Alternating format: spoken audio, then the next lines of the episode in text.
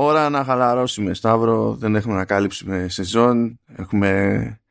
Α, νόμιζα ότι πίζουμε γενικότερα και ήρθε τώρα η ώρα να χαλαρώσουμε. Καλά, αυτό ισχύει έτσι κι αλλιώς. είναι. είναι, είναι χαρακτηριστικό ότι γράφουμε αισθητά πριν την ώρα μας. Γράφουμε 22 Δεκεμβρίου. Εσείς τα ακούτε αυτό αφού έχει αλλάξει ο χρόνος. Οπότε και καλά Χριστούγεννα και καλή χρονιά σε όλους. Εντάξει. Εύχομαι να σας ε, μπήκε καλά. Έτσι, να πιαστώ από η προηγούμενη σου ευχή, δηλαδή στο προηγούμενο επεισόδιο. Πάντα τέτοια. Το εύχομαι κι εγώ. Ναι. Ε, και όπως και πέρυσι είπαμε έτσι να δούμε πώς μας πήγε βρε αδερφέ το 2023 στο Showrunners ε, και να αφαιθούμε πιο ελεύθεροι και να δούμε που θα, που θα μας βγει. Παρ' όλα αυτά, παρά την έξτρα αυτή η ελευθερία, ε, παρότι για, και για μένα είναι η ουράς στι ηχογραφήσεις, διότι πέρασα μια εβδομάδα με έξτρα ηχογραφήσεις παντού και αυτή είναι η τελευταία και πέφτει η μέρα Παρασκευή. Οπότε επιβάλλεται μια χαλάρωση και μετά μια διάλυση, κάπως έτσι. ε, σκεφτήκαμε έτσι μια περίπου έτσι, πιο συγκεκριμένη δομή εδώ για τουλάχιστον για να πάρει μια σειρά η συζήτηση αλλά μην ανησυχείτε πρώτον πάντα ξεφεύγουμε δεύτερον από ένα σημείο και έπειτα θα είναι και στο πρόγραμμα να ξεφύγουμε σε αυτό το επεισόδιο. Οπότε δεν, μην φανταστείτε, έτσι, δεν, δεν υπάρχει κάποιο πρόβλημα. Οπότε είστε, πήγα να πω είστε safe, αλλά είναι λάθος χρήση του όρου, οπότε δεν ξέρω τώρα πώς θα το διαχειριστώ. Ναι, όλα πήγαν στραβά όταν ε, αγαπημένη ακροατή πάτησε στο play. Instant regret, ξέρεις. oh, λοιπόν, ε, είπαμε σε πρώτη φάση να θυμηθούμε εκεί πέρα τι καλύψαμε κάθε μήνα του 23 και να τη δούμε τέλος πάντων ότι διαλέγουμε από τον εκάστοτε μήνα τι μας έκατσε καλύτερα και σιγά σιγά να κάνουμε zero in μήπως και καταλήξουμε εμείς στο τι δικαιούται να ξεχωρίσει περισσότερο κατόπιν εορτής τέλος πάντων από αυτά που καλύψαμε mm. στο showrunners και μετά θα, όσο πηγαίνει θα ξεφεύγουμε δεν θα μείνουμε μόνο σε αυτά που καλύψαμε μην αγχώνεστε αλλά τουλάχιστον να δούμε πώς μας φέρθηκε το πράγμα, βράδερφε. Οπότε, για να μην το... Για να μην κολλησιεργούμε, μπορούμε να πάμε κατευθείαν. Αν και ο πρώτος μήνας του 23 δεν χωράει ιδιαίτερο debate, διότι είχαμε δύο επεισόδια. Το ένα ήταν το, της αναδρομής, σαν και αυτό εδώ, και το άλλο ήταν Mythic Quest η τρίτη σεζόν. Οπότε θέλει δεν θέλει το Mythic Quest ξεχωρίσεις αυτό το μήνα. Ναι. Το οποίο ήταν ε, το πιο μυστήριο. Ήταν, ναι. νομίζω, ναι. σεζόν. Νομίζω ότι το Mythic Quest ε, μας έχει μείνει και ξέρεις το παρακολουθούμε τουλάχιστον με ένα μέσα στο μυαλό μου για δύο λόγους. Το πρώτο είναι ότι έχει να κάνει με τη βιομηχανία του gaming που και οι δύο έχουμε ασχοληθεί. Και αυτή είναι, γίνει και η σειρά αρκετά συντονισμένη. Δηλαδή είναι, α, άμα ξέρεις πέντε πράγματα για τη βιομηχανία πιάνει πολύ περισσότερο τόπο η σειρά αυτή. Γενικά δηλαδή. Ναι. Αυτός είναι ο ένας λόγος και ο βασικότερος λόγος είναι ότι αυτή εδώ πέρα η συγκεκριμένη σειρά μέσα στο δικό μου το μυαλό ζει και αναπνέει για ένα επεισόδιο. Τρεις σεζόν, ένα επεισόδιο. Που είναι το Dark Quiet Death. Ναι. Που τώρα, εντάξει, αυτό είναι και λίγο υπερβολή από την άποψη ότι δεν είναι το μοναδικό καλό επεισόδιο που έχουν σκαρφιστεί, αλλά εκείνο το επεισόδιο δεν υπάρχει, ρε φίλε. Είναι, εντάξει, είναι, είναι όντως. Είναι καλύτερα επεισόδια τηλεόρασης στο σύμπαν. Επιμένουμε. Ναι, ναι, ναι. Αυτό. Τι, στη δεύτερη σεζόν το αντίστοιχο που είχαν κάνει για τον ε, Lock Ναι. Και αυτό ήταν καλό. Και αυτό και ήταν και περίπου, ήταν και περίπου του Πάρτερ αυτό σαν ιστορία. Δηλαδή. Ναι, ναι ήταν, ήταν και εκείνο καλό. Ήταν και εκείνο καλό. Όπως και το τέτοιο, το ενδιάμεσο που κάνανε μεταξύ δεύτερης και τρίτης σεζόν που ήταν με animation και τέτοια και για άγνωστο λόγο στην ναι. αφήγηση ε, ήταν ο Άντων Χόπκινς. Mm. Καλή πάση. οπότε ναι, δεν έχουμε να το κάνουμε πολύ νιανιά εδώ πέρα. Η επιλογή είναι προφανής. Πάμε στο Φεβρουάριο. Τώρα εδώ θέλω να μας το Σταυρό, γιατί είχαμε δύο επεισόδια το Φεβρουάριο που είναι το προβλέπε τους περισσότερους μήνες και είχαμε Welcome to Chippendales από τη μία μπάντα και από την άλλη είχαμε το ναι. Maestro.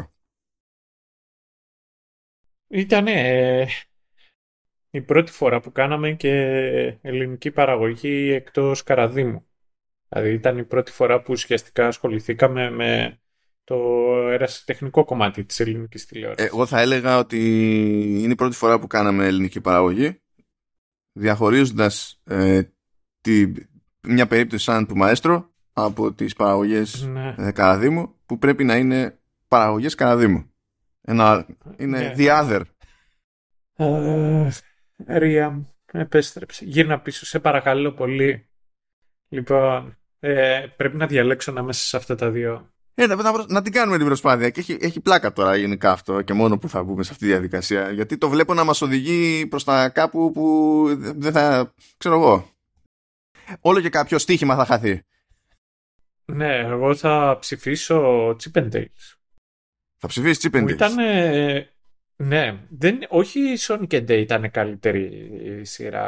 Γιατί και οι δύο ήταν, ξέρεις, μέτριες. Δεν ήταν κάτι το τρομερό. Το, το Chip and Dale το είδα πολύ ανάλαφρα, να σου πω την αλήθεια. Και μου είχε μείνει και το intro του Chip and Dale. Ε, και μετά, πώς λέγεται ρε ο πρωταγωνιστής, ο Καουα... Ο, ο Ναντζιάννη. Ναι, ναι, πέσαν και έτσι. ναι. Ε.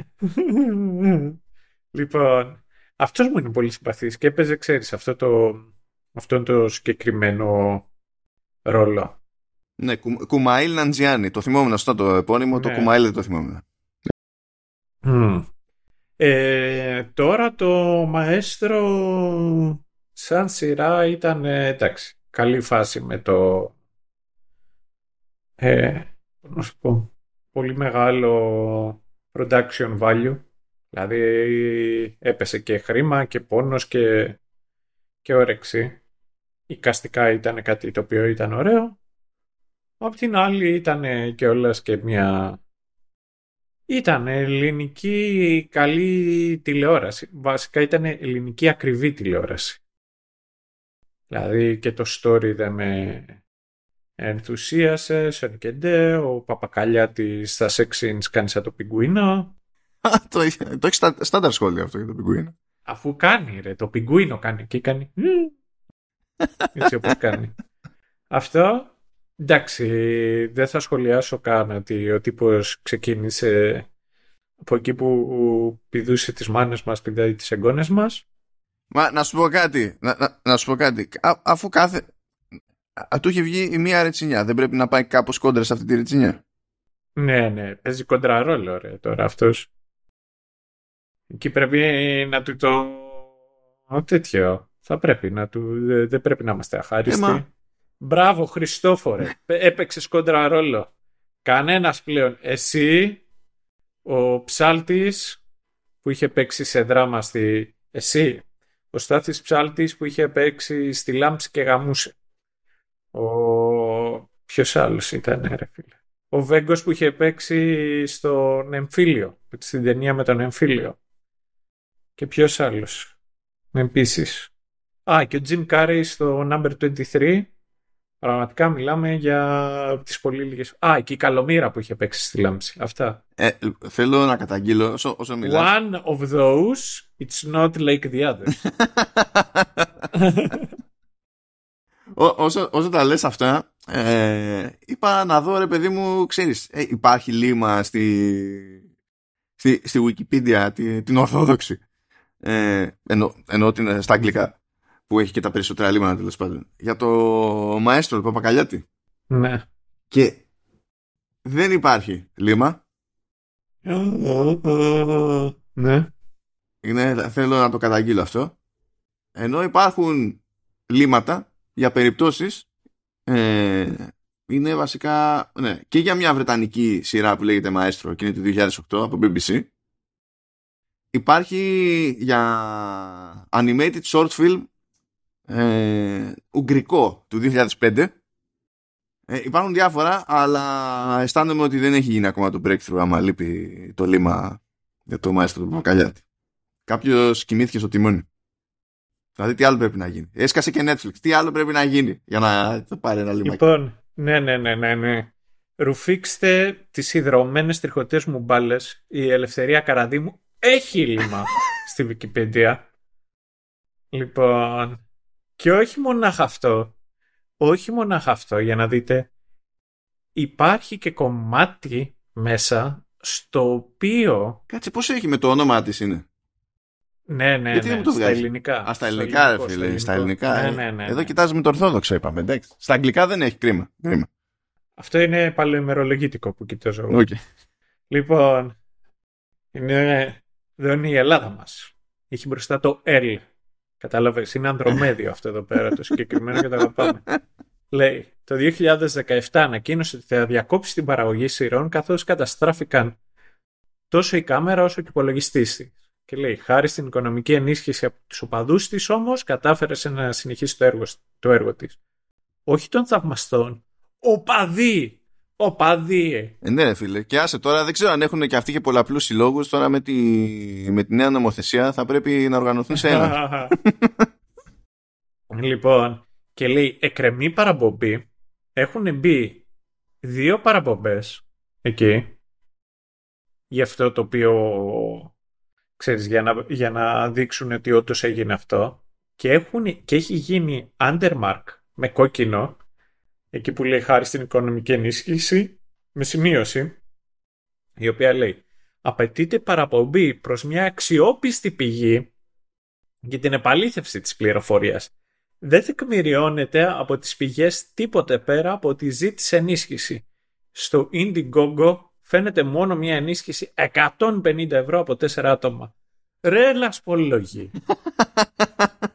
Ρε λασπολογή. Δεν τρέπεστε λιγάκι. Α, πάντως, ναι, σταμάτησε το με αυτά και με αυτά. Έβγαλε εκεί το Μην πας, μην πας ποτέ εκεί. 42 επεισόδια, 2021 με 2022. Και εντάξει, να σου πω κάτι. Με 42 επεισόδια και εγώ θα ρέπαρα το 23. Ναι. Και εγώ θα, θα ρέπαρα. Άλλη μια ένδειξη ότι, πώς να σου πω, άλλο ένα κοινό που έχουμε με την Ελευθερία Καράδημου. Οπότε, οπότε why not; Θέλω να σας θυμίσω ότι και καλά αυτό συνέβη επειδή αναρωτηθήκαμε τι έχει νόημα να διαλέξουμε μεταξύ Welcome to Chippendales και, και Maestro. Ναι. Μια χαρά πηγαίνει ήδη. Λοιπόν, ε, θα συμφωνήσω στο ότι και τα δύο αυτά δεν ήταν ε, super. Ε, αλλά δεν ήταν και off.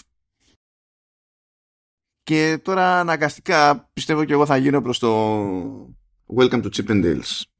Από την άποψη ότι τουλάχιστον τώρα εντάξει βέβαια πατάει και σε πραγματική ιστορία εκείνο η αλήθεια είναι. Ε, το, το, το μαέστρο στην τελική έχει και εξακολουθεί ρε παιδί μου ο τύπος και μιμείται κάποια πράγματα το οποίο δεν είναι αυτόματα κακό αλλά είναι πολλές φορές εξακολουθεί και μου φαίνεται ότι είναι μια συλλογή από κλισέ ε, χωρίς να τον νοιάζει ότι είναι μια συλλογή από, από κλισέ. Ακόμα και αν το αποτέλεσμα δεν είναι άσχημο, ρε παιδί μου. Οπότε για, τι, τι να πω, για το δημιουργικό της υπόθεσης, παρότι είχε και η πραγματική βάση το Welcome to Chippendales, θα γύρω προς το Welcome to Chippendales.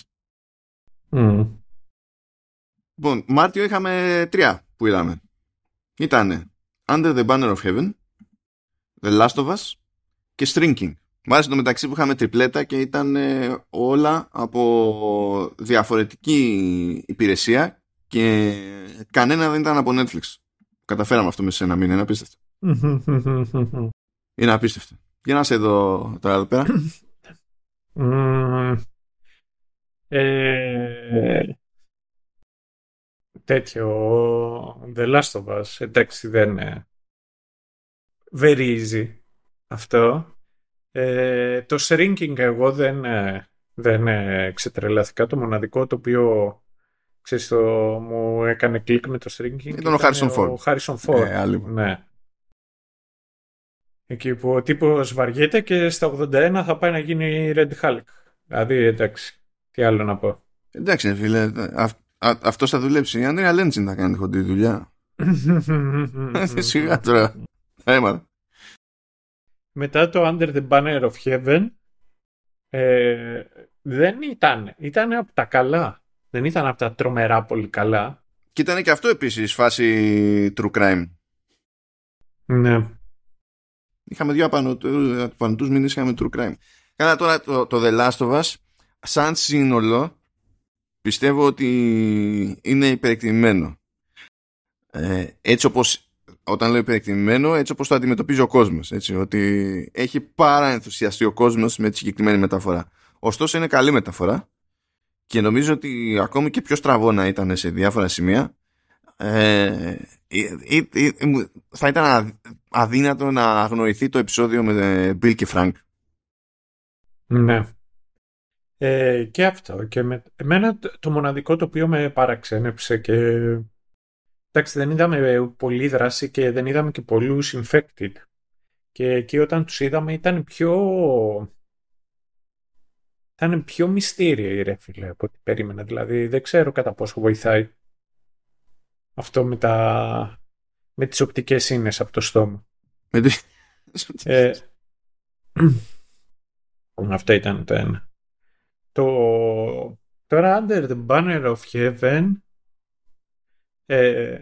είχα τώρα πρόσφατα αυτή μια κουβέντα και ήμουν εκεί με ήμουνα με μια παρέα που δεν τους ήξερα πάρα πολύ καλά και γυρίζει ένας και λέει Λέει, γιατί λέει, εγώ δεν είμαι cool, εγώ κάνω μπάφους. Και γυρίζει μια η οποία ήταν πιο συντηρητικά και λέει, το να κάνεις ναρκωτικά δεν είναι cool. Γυρίζει αυτός, ναι, αλλά δεν έχω δει τους, τους μορμόνους να τα κάνουν. Εκείνος είπε ότι δεν έχει δει τους μορμόνους να τα κάνουν. Ναι, Άρα; οπότε είναι cool. Α, ότι, ναι, εντάξει, OK. Okay. Αυτό είναι κάνω επιχείρημα. Ναι, αυτό και εκείνη την ώρα. οπότε η λογική είναι στηρίζουμε οτιδήποτε δεν συναντά το φυσικό φαινόμενο στο Μορμονιστάν. Δηλαδή αυτή ήταν η λογική. Ναι. Για μεταξύ δεν ξέρω και από πού πώς του ήρθε όλο αυτό. Ξέρεις, παιδί που έχει μεγαλώσει ε, σε πόλια και ξέρεις μιλάει για για τους Μορμόνους. Να έχεις μεγαλώσει ρε φίλε στον νέο κόσμο εκεί που είναι και η έδρα της αιεντολογίας στην Ελλάδα, σου λέγανε ναι ρε εσύ. Εσύ μεγάλωσες... σε... Πάντα, ε, έχουμε, έχουμε έδρα σε στην Ελλάδα. Ναι ρε, στον νέο κόσμο. Εκεί στη Βουλιαγμένης. Στην αρχή της Βουλιαγμένης σχετικά. Δηλαδή είναι κάτι που ξεκίνησε στην Αμερική και ήρθε στην Ελλάδα και είπε εκεί που βολεύουμε είναι στο νέο κόσμο. Ναι, ναι, ναι. ναι. Είσαι από τον νέο κόσμο στο νέο κόσμο. Ναι. Yes. Okay. Yes, yes, yes. Και έχουν και ωραίο κτίριο. Είναι κοντά στη Manpower. Πόσο δίνει λες ο ΠΑΠ να έγινε αυτός ο συνειρμός όταν ψάχνανε έδρα; Ναι, ρε. Καλά, κάτι τέτοιο παίζει. Ε, ψάχνανε τη νέα Ζινούπολη, αλλά δεν είναι... Ατυχία. Δεν, είναι, δεν, ναι, ναι. Δεν δίνανε χωράφια. Λοιπόν, για να μην μας βρει μετά, ή όχι, θα μας βρει μετά, δεν πειράζει. Προχωράμε. Προχωράμε. Απρίλιος. Απρίλιος. Είχαμε mm. Tulsa King και τρίτη σεζόν Mandalorian. Ναι. Tulsa King. Είχαμε το One Hit Kill του, του Sylvester. Ναι. Εκεί πέρα, παπ, μία γροθιά τέλος. Δεν χρειάζεται. Δεν χρειάζεται τίποτα ναι. άλλο. Αυτό είναι δύσκολο. Γιατί λίγο, λίγο καλύτερο να ήταν το Tulsa King θα το έδινα πολύ εύκολα εκεί. Ταυτόχρονα είναι, είναι δύσκολο γιατί και η τρίτη, είναι περίεργο γιατί και η τρίτη σεζόν του Mandalorian είναι η πιο off σεζόν του Mandalorian μέχρι στιγμής. Ναι, ναι. Έχει όλη αυτή την ιδιαιτερότητα. Γι' αυτό είμαστε εδώ.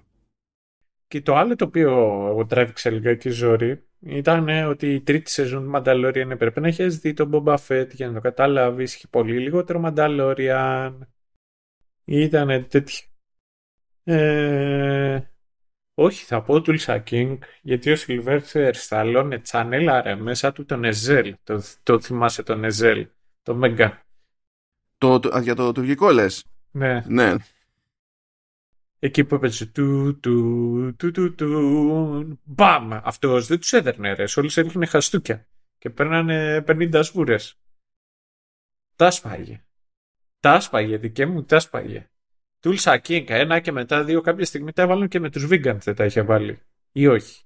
Καλά, με όλους τα είχε βάλει. που δεν μπορούσε να πληρώσει με μετρητά στο ταχυδρομείο, με τους Βίγκαντ, με τους ναι, ναι, με τα πάντα. Δεν είναι θέμα, ναι.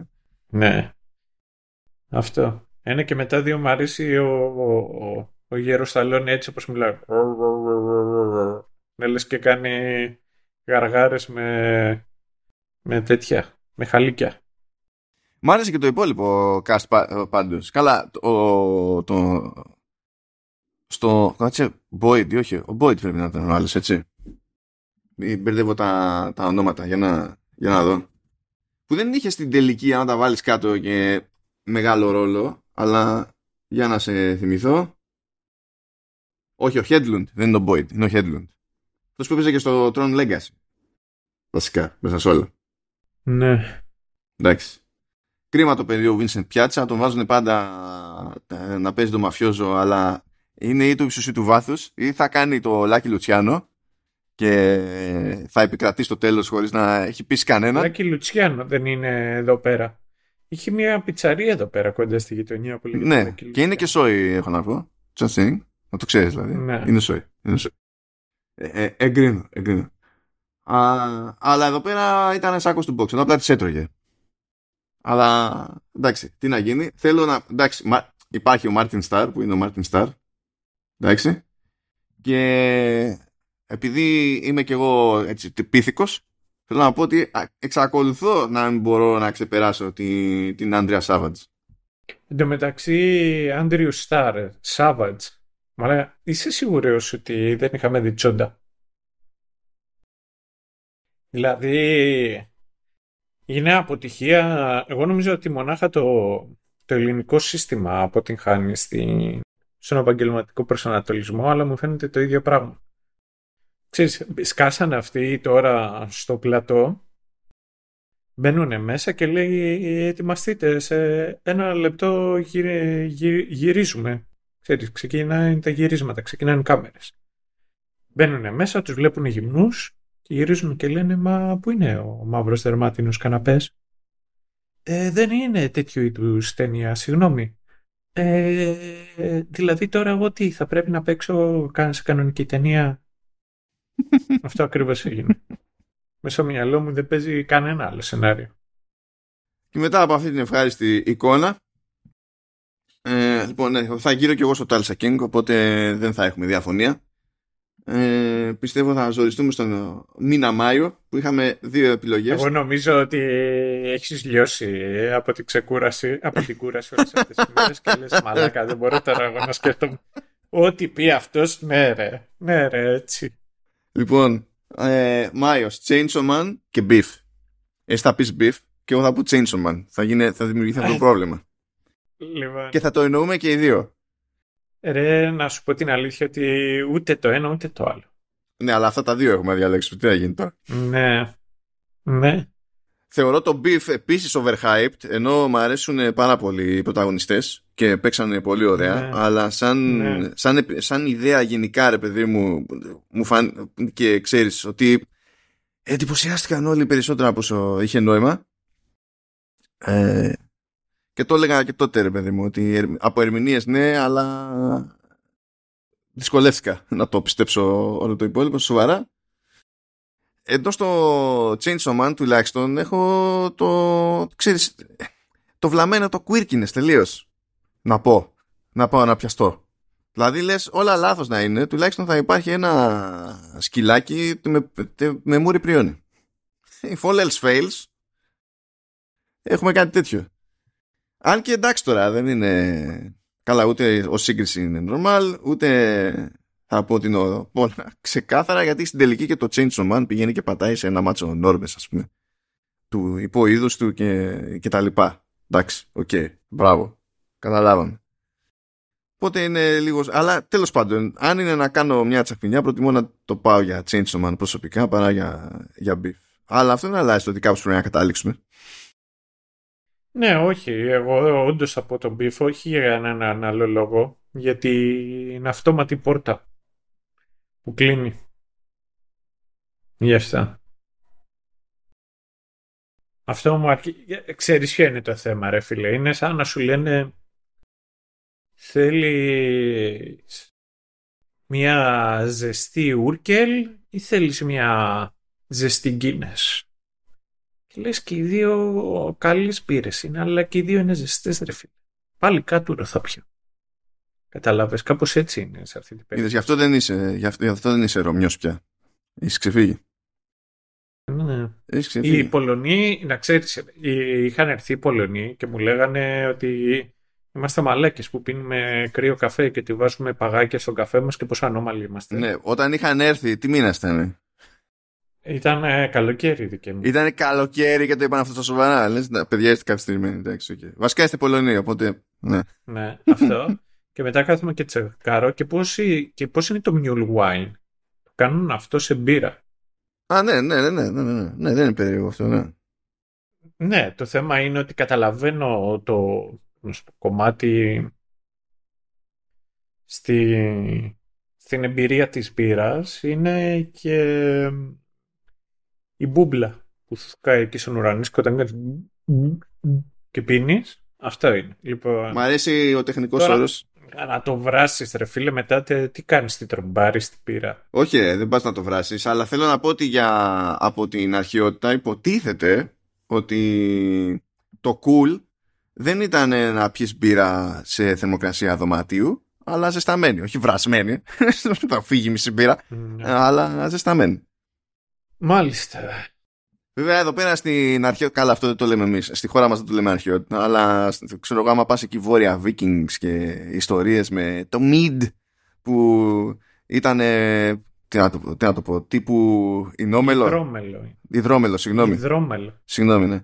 Ε, υδρόμελο, αλλά με λίγο αλκοόλ εκεί από τη ζύμωση και ήταν το, η περιεκτικότητα σε αλκοόλ, ξέρω εγώ. Αν είχαν πάει όλα καλά, ήταν, ξέρω εγώ, 1,5% και βλέπεις το κλισέ, ξέρεις που έχει γίνει ο άλλος τύφλα και λες ρε φίλε, για, με 1,5% ξέρω εγώ, για να έχεις γίνει τύφλα, πρέπει να έχεις πει ένα βετίο. Δηλαδή δεν συμφέρει καν. Ξεκινάς χωρίς να συμφέρει καθόλου. Βγήκα τι, πότε ήταν. Προηγούμενη εβδομάδα, πότε είχαμε την προηγούμενη ηχογράφηση. Βγαίνω. Ναι, την περασμένη εβδομάδα, ναι. Ναι, ναι, ναι. Και πίνω δύο μπύρες. Δύο μπύρες. Και γίνομαι κουδούνι. Αλλά ξέρεις, Καλά, την τι... είχα ακούσει ρε. Ποιες μπύρες ήταν. Και λέω ρε μαλάκα, λέω, τι μπύρες είναι αυτές, λέω, τι, τι σάπιος έχω γίνει, δεν γίνεται να πίνω δύο μπύρες και να δεν ακούω. Και κοιτάζω και είχαν κοντά 10%. Ε, εντάξει, εντάξει, θα το νιώσεις τότε, ρε. Ναι. Αλλά δεν το περίμενα. Λοιπόν, οπότε μπήφε εγώ.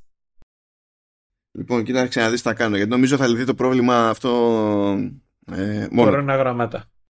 Όχι, όχι, δεν θα χρειαστεί. Θα, θα, βάλω, θα τα κρατήσω στην άκρη και τα δύο. Αλλά θα δεις το, σε επόμενο βήμα τι θα παιχτεί. Να πω το εξής. Όποιος χάσει, μπορούμε να μην κάνουμε το επόμενο επεισόδιο. Όταν βγει η επόμενη σεζόν, να μην το καλύψουμε. Πρώτα απ' όλα αυτό που είπες μέχρι στιγμής. Ναι, δεν βγάζει ακριβώς νόημα. Δηλαδή, try again. Για να καταλάβω τι ναι, όταν βγει, όταν βγει η επόμενη σεζόν. Ναι. Από αυτά τα δύο, ποιο χάσει. Όποια, όταν βγει η επόμενη σεζόν, μπορούμε να μην το καλύψουμε. Θα βγει η δεύτερη σεζόν Beef. Δεν ξέρω. Όχι, ε. Ωραία. Εντάξει. Οπότε Εντάξει, πακέτο. πακέτο. Λοιπόν. Ναι, οπότε προτιμώ το Beef. Γιατί δεν έχει δεύτερη σεζόν. Λοιπόν, πάμε Ιούνιο. Ναι. Όπου έχουμε Ted Lasso και την πρώτη σεζόν του What We Do in the Shadows. Ε, Και εσύ ήταν η χειρότερη σεζόν. Ναι, γιατί μέσα σε όλα, όσο, όσο σκάλωμα και να έχεις με What We Do in the Shadows, η πρώτη σεζόν δεν είναι η καλύτερη του σεζόν. Ε, δεν είναι. ναι, ναι, ούτε με σφαίρες. Και, και, και, τελειώνει και το. Τώρα θα παιχτεί η τελευταία σεζόν του What We Do in the Shadows. Με την έκτη, ναι. Ε, καλά, έχουμε καλύψει δύο σεζόν εμείς. Κάποια στιγμή θα την καλύψουμε εκείνη την κάβα έτσι, για, τη, για, ναι. για την ιστορία θα το κάνουμε ανάλογα με το πώς προχωράει το, το πρόγραμμα. Οπότε δεν χρειάζεται καν να παιδευτούμε εδώ πέρα. Ted Lasso κατευθείαν. Όχι, όχι. Γεια σας. Ε, ναι, νομίζω ότι το, το Showrunners σαν σειρά από podcast είναι το podcast του Karate Kid του Ted Lasso της κυρίας Ρίας νομίζω καλά είμαστε μέχρι στιγμή δεν είναι περίεργο το ότι ε, θεωρείς ότι χαρακτηρίζεται πρωτίστως το, το podcast από κομμωδίες. Και δεν θέλω τώρα ε, τι είπες για την Καναδί μου. Κομμωδίες. Ε, Εντάξει. Μα λέγα τώρα γιατί κυρία Ρία. Εντάξει και τη έδωσα 150 ευρώ από τέσσερις διαφορετικούς λογαριασμούς.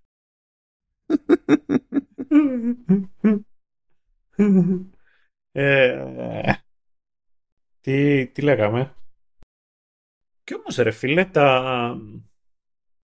είναι γιατί αυτά έχουν, που, που ξέρεις, ε, έχει τύχει ειδικά...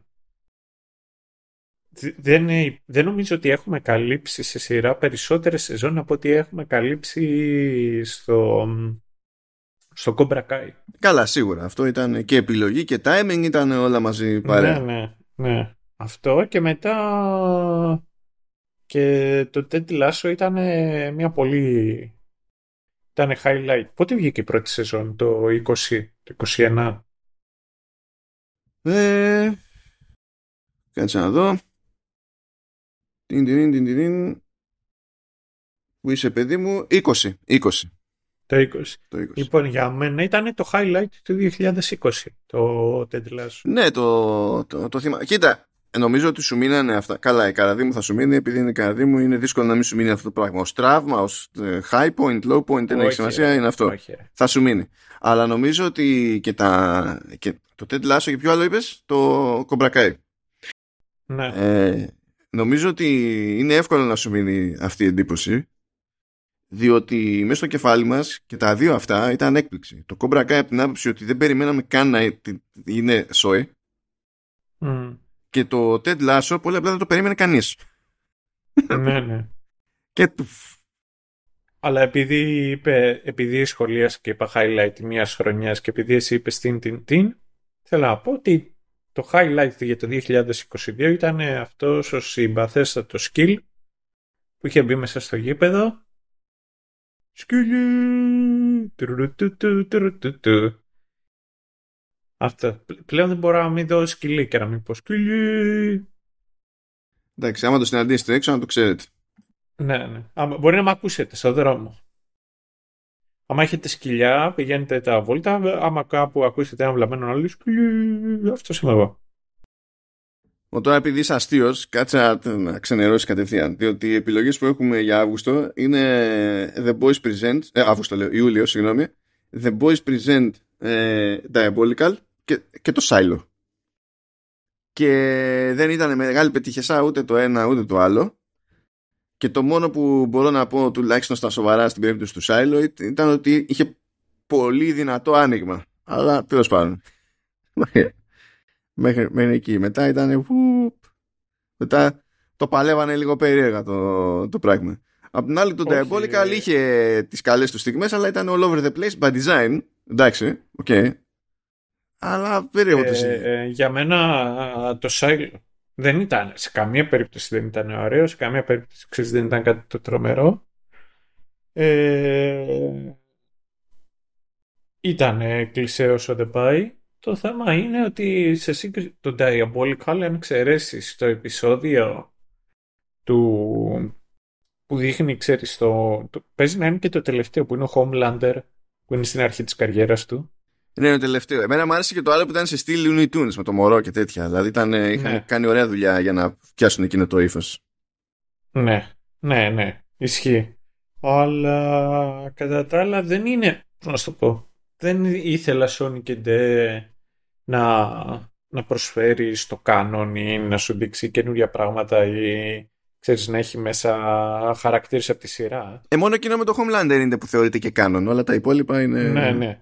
Ε, Ναι, αλλά ε, εμένα το πιο βασικό μου ζόρι στη συγκεκριμένη περίπτωση είναι το εξής, ρε παιδί μου, ότι κάθομαι, το βλέπω και ε, αναρωτιέμαι το εξής, καπάκια όμως. Ε, τι μου πρόσφερε, τίποτα. Ήταν all over the place και ήταν και όλας και ως ένας, πώς να σου πω, το, το είδα φαντάσου δύο φορές που είχα πάει στην παραλία. Ήμουν στην παραλία και στο χωριό μια παραλία η οποία είναι πρακτικά απομονωμένη. Πήγαινε κανένας. Γιατί το είδες δύο φορέ. Εννοείς ότι είδες σε δύο περιπτώσεις έβλεπες Ναι, σε δύο παραλία; φορές, πήγα δύο φορές για μπάνιο. Είχα, είχα κατεβάσει στο κινητό τα επεισόδια από ότι, ο, την εφαρμογή του Prime. Τα είδα ενώ, ξέρεις, ε, στέρνων. Στην παραλία. Με, μέσα σε δύο μέρες το είδα. Αλλά ήταν ότι ήταν all over the place και πολλά από αυτά δεν μου είπαν και τίποτα. Δηλαδή το άλλο που ήταν η άλλη κουράδα. Εντάξει, ρε φίλε. Ήταν, ήταν κουράδα που, που υπό φυσιολογικές συνθήκες Με την Οκουαφίνα που δεν μπορώ να το χωνέψω αυτό το stage name, δεν μπορώ να το χωνέψω. Αλλά τέλος πάντων, ναι. Ναι. Δηλαδή, υπό νορμάλ συνθήκες θα είχα ενθουσιαστεί. Κουράδα. Τι λες ρε φίλε. Yes, please. Μπουκιά και συγχώρια. Αυτό. Και βλέπω το επεισόδιο και λέω μαλά. Τι μαλακία ήταν αυτή. δηλαδή και δεν έχω πρόβλημα που ήταν κουράδας. Ήταν μίξα ρε φίλε. Ήταν μετός. Ας ήταν αυτή η εκτόνωση που βγαίνει μερικές φορές μετά την περίοδο. Ξέρω ότι και οι δύο μιλάμε για πράγματα τα οποία δεν έχουμε ιδέα, αλλά είναι κάτι από τα οποία μου έχουν πει ότι όντως υπάρχουν. λοιπόν, ας ήταν οτιδήποτε από όλα αυτά. Δεν με ενδιαφέρει. Αυτά, εύκολο, σάιλο, yes. Εντάξει λοιπόν, σάιλο. Ευ, εύκολος είναι και ο, εύκολος είναι και ο Αύγουστος, διότι ο, ο Αύγουστος έχει την τρίτη σεζόν του The Witcher. Ναι τη δεύτερη σεζόν του What We Do in the Shadows που είμαστε στη φάση που βελτιώνεται αλλά ε, δεν θα του κάτσει τώρα του What We Do in the Shadows διότι στην ίδια, τον ίδιο μήνα είχαμε και τη δεύτερη σεζόν του The Bear που είναι από τα καλύτερα πράγματα που μας έτυχαν γενικά οπότε δεν τίθεται καν ζήτημα ούτε, ούτε κατά λάθος δηλαδή δεν είναι ναι ναι ναι δηλαδή Forks και πόσα είναι τα ψαριά ναι 6 ή 7 ήταν. Νομίζω 7 φύσεις, κάτι τέτοιο. Ναι. Πω, πω, πω. Πω, πω, πω. Δεν έχω τίποτα άλλο να πω. Ναι, δεν παίζει, δεν παίζει. Δηλαδή, αν πιάνει τον εαυτό σας και μπαίνει σε mood, όπα, κάτσε να το συζητήσουμε λίγο. Όχι. δηλαδή, απλά είστε λάθος. Είστε λάθος. Είστε λάθος, απλά. Ε, και ο Σεπτέμβριο θα είναι εύκολος πιστεύω, διότι είχαμε τη δεύτερη σεζόν του Good Omens και την πρώτη σεζόν του One Piece και αυτό δεν περίμενα να συμβεί, αλλά ξενέρωσα με το Good Omens και ενώ δεν πέταξα τέρμα τη σκούφια μου για το, για το One Piece, τουλάχιστον δεν, δεν είχα κάποιο σοβαρό πρόβλημα με το One Piece. Ναι, ναι. Οπότε θα πω One Piece. Ναι, ναι, ναι. ναι. Easy peasy lemon squeeze. Τώρα, τώρα εδώ πέρα έχουμε ένα άλλο ύποπτο ε, θέλω να σου πω ότι αυτό το, αυτή, αυτό το μήνα είναι και η μόνη περίπτωση που κατά μία έννοια έχουμε πάρει hate mail μέχρι, μέχρι τώρα. Ναι. Λοιπόν, Οκτώβριος είχε... Έχουμε πάρει μονάχα ένα hate mail. Ε, ε, βλέπεις... Δηλαδή... Μα λέγαμε μας ακούει κανένας ή είναι όλα bots. Όχι, θέλω να σε ενημερώσω. Θέλω να σε ενημερώσω ότι τουλάχιστον στην περίπτωση Apple Podcasts που είναι πιο εύκολο το reporting από εκεί και οπότε ναι. το παρακολουθώ πιο εύκολα, ρε παιδί μου. Πόσες φορές μας έχουν κάνει report; Ότι την εβδομάδα που βγάζουμε επεισόδιο, γιατί υποτίθεται ότι βγάζουμε κάθε 15, έτσι. Ναι. Την εβδομάδα που βγάζουμε επεισόδιο στην κατηγορία TV and Film Reviews για Ελλάδα, είμαστε το νούμερο ένα podcast. Και την εβδομάδα που είναι ότι τραβάνε τα υπάρχοντα επεισόδια, δεν βγάζουμε καινούριο ρε παιδί μου, ε, πέφτουμε ξέρω εγώ στη δεύτερη θέση. Δηλαδή, Apple Podcast στην κατηγορία αυτή τη σχετική είναι λες και, είμαστε, λες και παίζουμε μόνοι μας. Παίζει, είναι, παίζει και να μην υπάρχουν κι άλλοι ή να μην το έχουν βάλει προς τα εκεί. Α, τι, τι να σου πω. Τι να σου πω. Έχουμε λοιπόν τέτοιο. Ε, ε, έχουμε Ασόκα σε αυτό το μήνα, Οκτώβριο, και τη δεύτερη σεζόν του The Wheel of Time. Μάντεψε για πού πήραμε hate mail. Ε, για Ασόκα θα πήραμε. Bingo. Νομίζω ότι οι fans του Wheel of Time δεν ξέρουν να διαβάζουν. Κατά πάσα πιθανότητα δεν ακούνε και podcast γιατί θα ήταν πολύ εκνευρισμένοι μαζί μου αυτή τη στιγμή. γιατί, επειδή έχεις τόσο μεγάλη εκτίμηση τον δημιουργό του The Wheel of Time, τον ναι, ναι, ναι. Γιατί δεν κατάλαβα. Ναι, ναι. Ποιο είναι, ποιο είναι το πρόβλημά σου; Ασόκα, ρε φίλε. Ασόκα. Λοιπόν, α, α, ε, έχουμε το, το Ασόκα και τέλος πάντων η κριτική που ασκήθηκε σε αυτή την περίπτωση ήταν τύπου κλασική περίπτωση boomers που τους ενοχλούν τα πάντα κτλ ενώ έχουν μπροστά τους ίσως το, την καλύτερη πρόσφατη παραγωγή Star Wars ξέρω εγώ. Ε, δεν έχω πρόβλημα με λένε boomer. Είσαι καταρχάς ε, όχι, όχι, δεν είμαι boomer. Δεν είμαι boomer. Είναι αδύνατο να είμαι boomer. Ε, του χρόνου. Όχι, δεν θα είμαι ποτέ boomer. Γιατί ε, θα πρέπει να είχα γεννηθεί συγκεκριμένα η δεκαετία για να υπάρχει ελπίδα να είμαι boomer και δεν γεννήθηκα. Ε, και απέχω τρεις δεκαετίες από το σωστό time, από το στο, range για να είμαι boomer. Οπότε είναι, είναι αδύνατο. Κατάλαβες πώς το λένε. Π.χ. η διαιτής ε, ε, νεανίσκος, τι πάει να πει no cap; Ναι, κοίτα, εγώ αν να ε, μετρήσω κάπου, μετριέμαι και καλά για, για millennial. Το οποίο έχει πάρα πολύ πλάκα, διότι εγώ ο ίδιος εκνευρίζομαι με τους millennials. ναι. Ε, OK. Okay. Αλλά θέλω να σου πω, αυτό δεν με, δεν με πείραξε καθόλου. Ναι. Καθόλου. Επειδή κουβαλά τα μυαλά που κουβαλά όμως, πού, πού, πού ζορίστηκα εγώ; Στο ίσως. Ναι. να, να σας πω ότι από τα χρόνια μου σε αρχισυνταξία ε, το ίσως είναι το καλύτερο, ίσως είναι το χειρότερο, ίσως είναι το πιο ξεχωριστό, ίσως και τα λοιπά. Αυτό το ίσως ε, είναι μεγάλο cop-out. Δηλαδή επιστρατεύεται σχεδόν ε, αποκλειστικά και μόνο, με ελάχιστες εξαιρέσεις, όταν δεν μπορεί να ποντάρει ο άλλος όντως σε αυτό που πιστεύει μέσα στο μυαλό του. Δηλαδή θέλει να κρατήσει ναι. μια πισινή γιατί δεν αισθάνεται αρκετά ασφαλής να το, να το ρίξει όλο ρε παιδί μου εκεί πέρα. Και το έχω για τεράστιο cop-out. Τεράστιο cop-out. Και είναι κατευθείαν. Αυτό με, μου γυρνάει το μυαλό. Όταν το βλέπα και σε συντάκτες δηλαδή, μου, μου γυρνάει το μυαλό κατευθείαν έτσι κι αλλιώς. Οπότε πλέον δεν μπορώ. Είναι μια αντίδραση στον αυτόματο. Δεν έχει σημασία ποιο είναι το αντικείμενο συζήτησης. κατευθείαν το μυαλό πηγαίνει εκεί πέρα. Δεν με απασχόλησε. Αλλά άμα είναι να το σχολιάσω τώρα αυτό στα σοβαρά ως κριτική. Ε, εντάξει, ε, η αλήθεια είναι ότι τι άλλο super duper είχε το 23 σε, σε Star Wars; Δεν είχε. Είπε για το 23. Για το 23 είπε. Δεν είπε για το 23. Είπε το. Τα, ναι, αυτό είναι το θέμα. Ε, δηλαδή, ξέρω εγώ.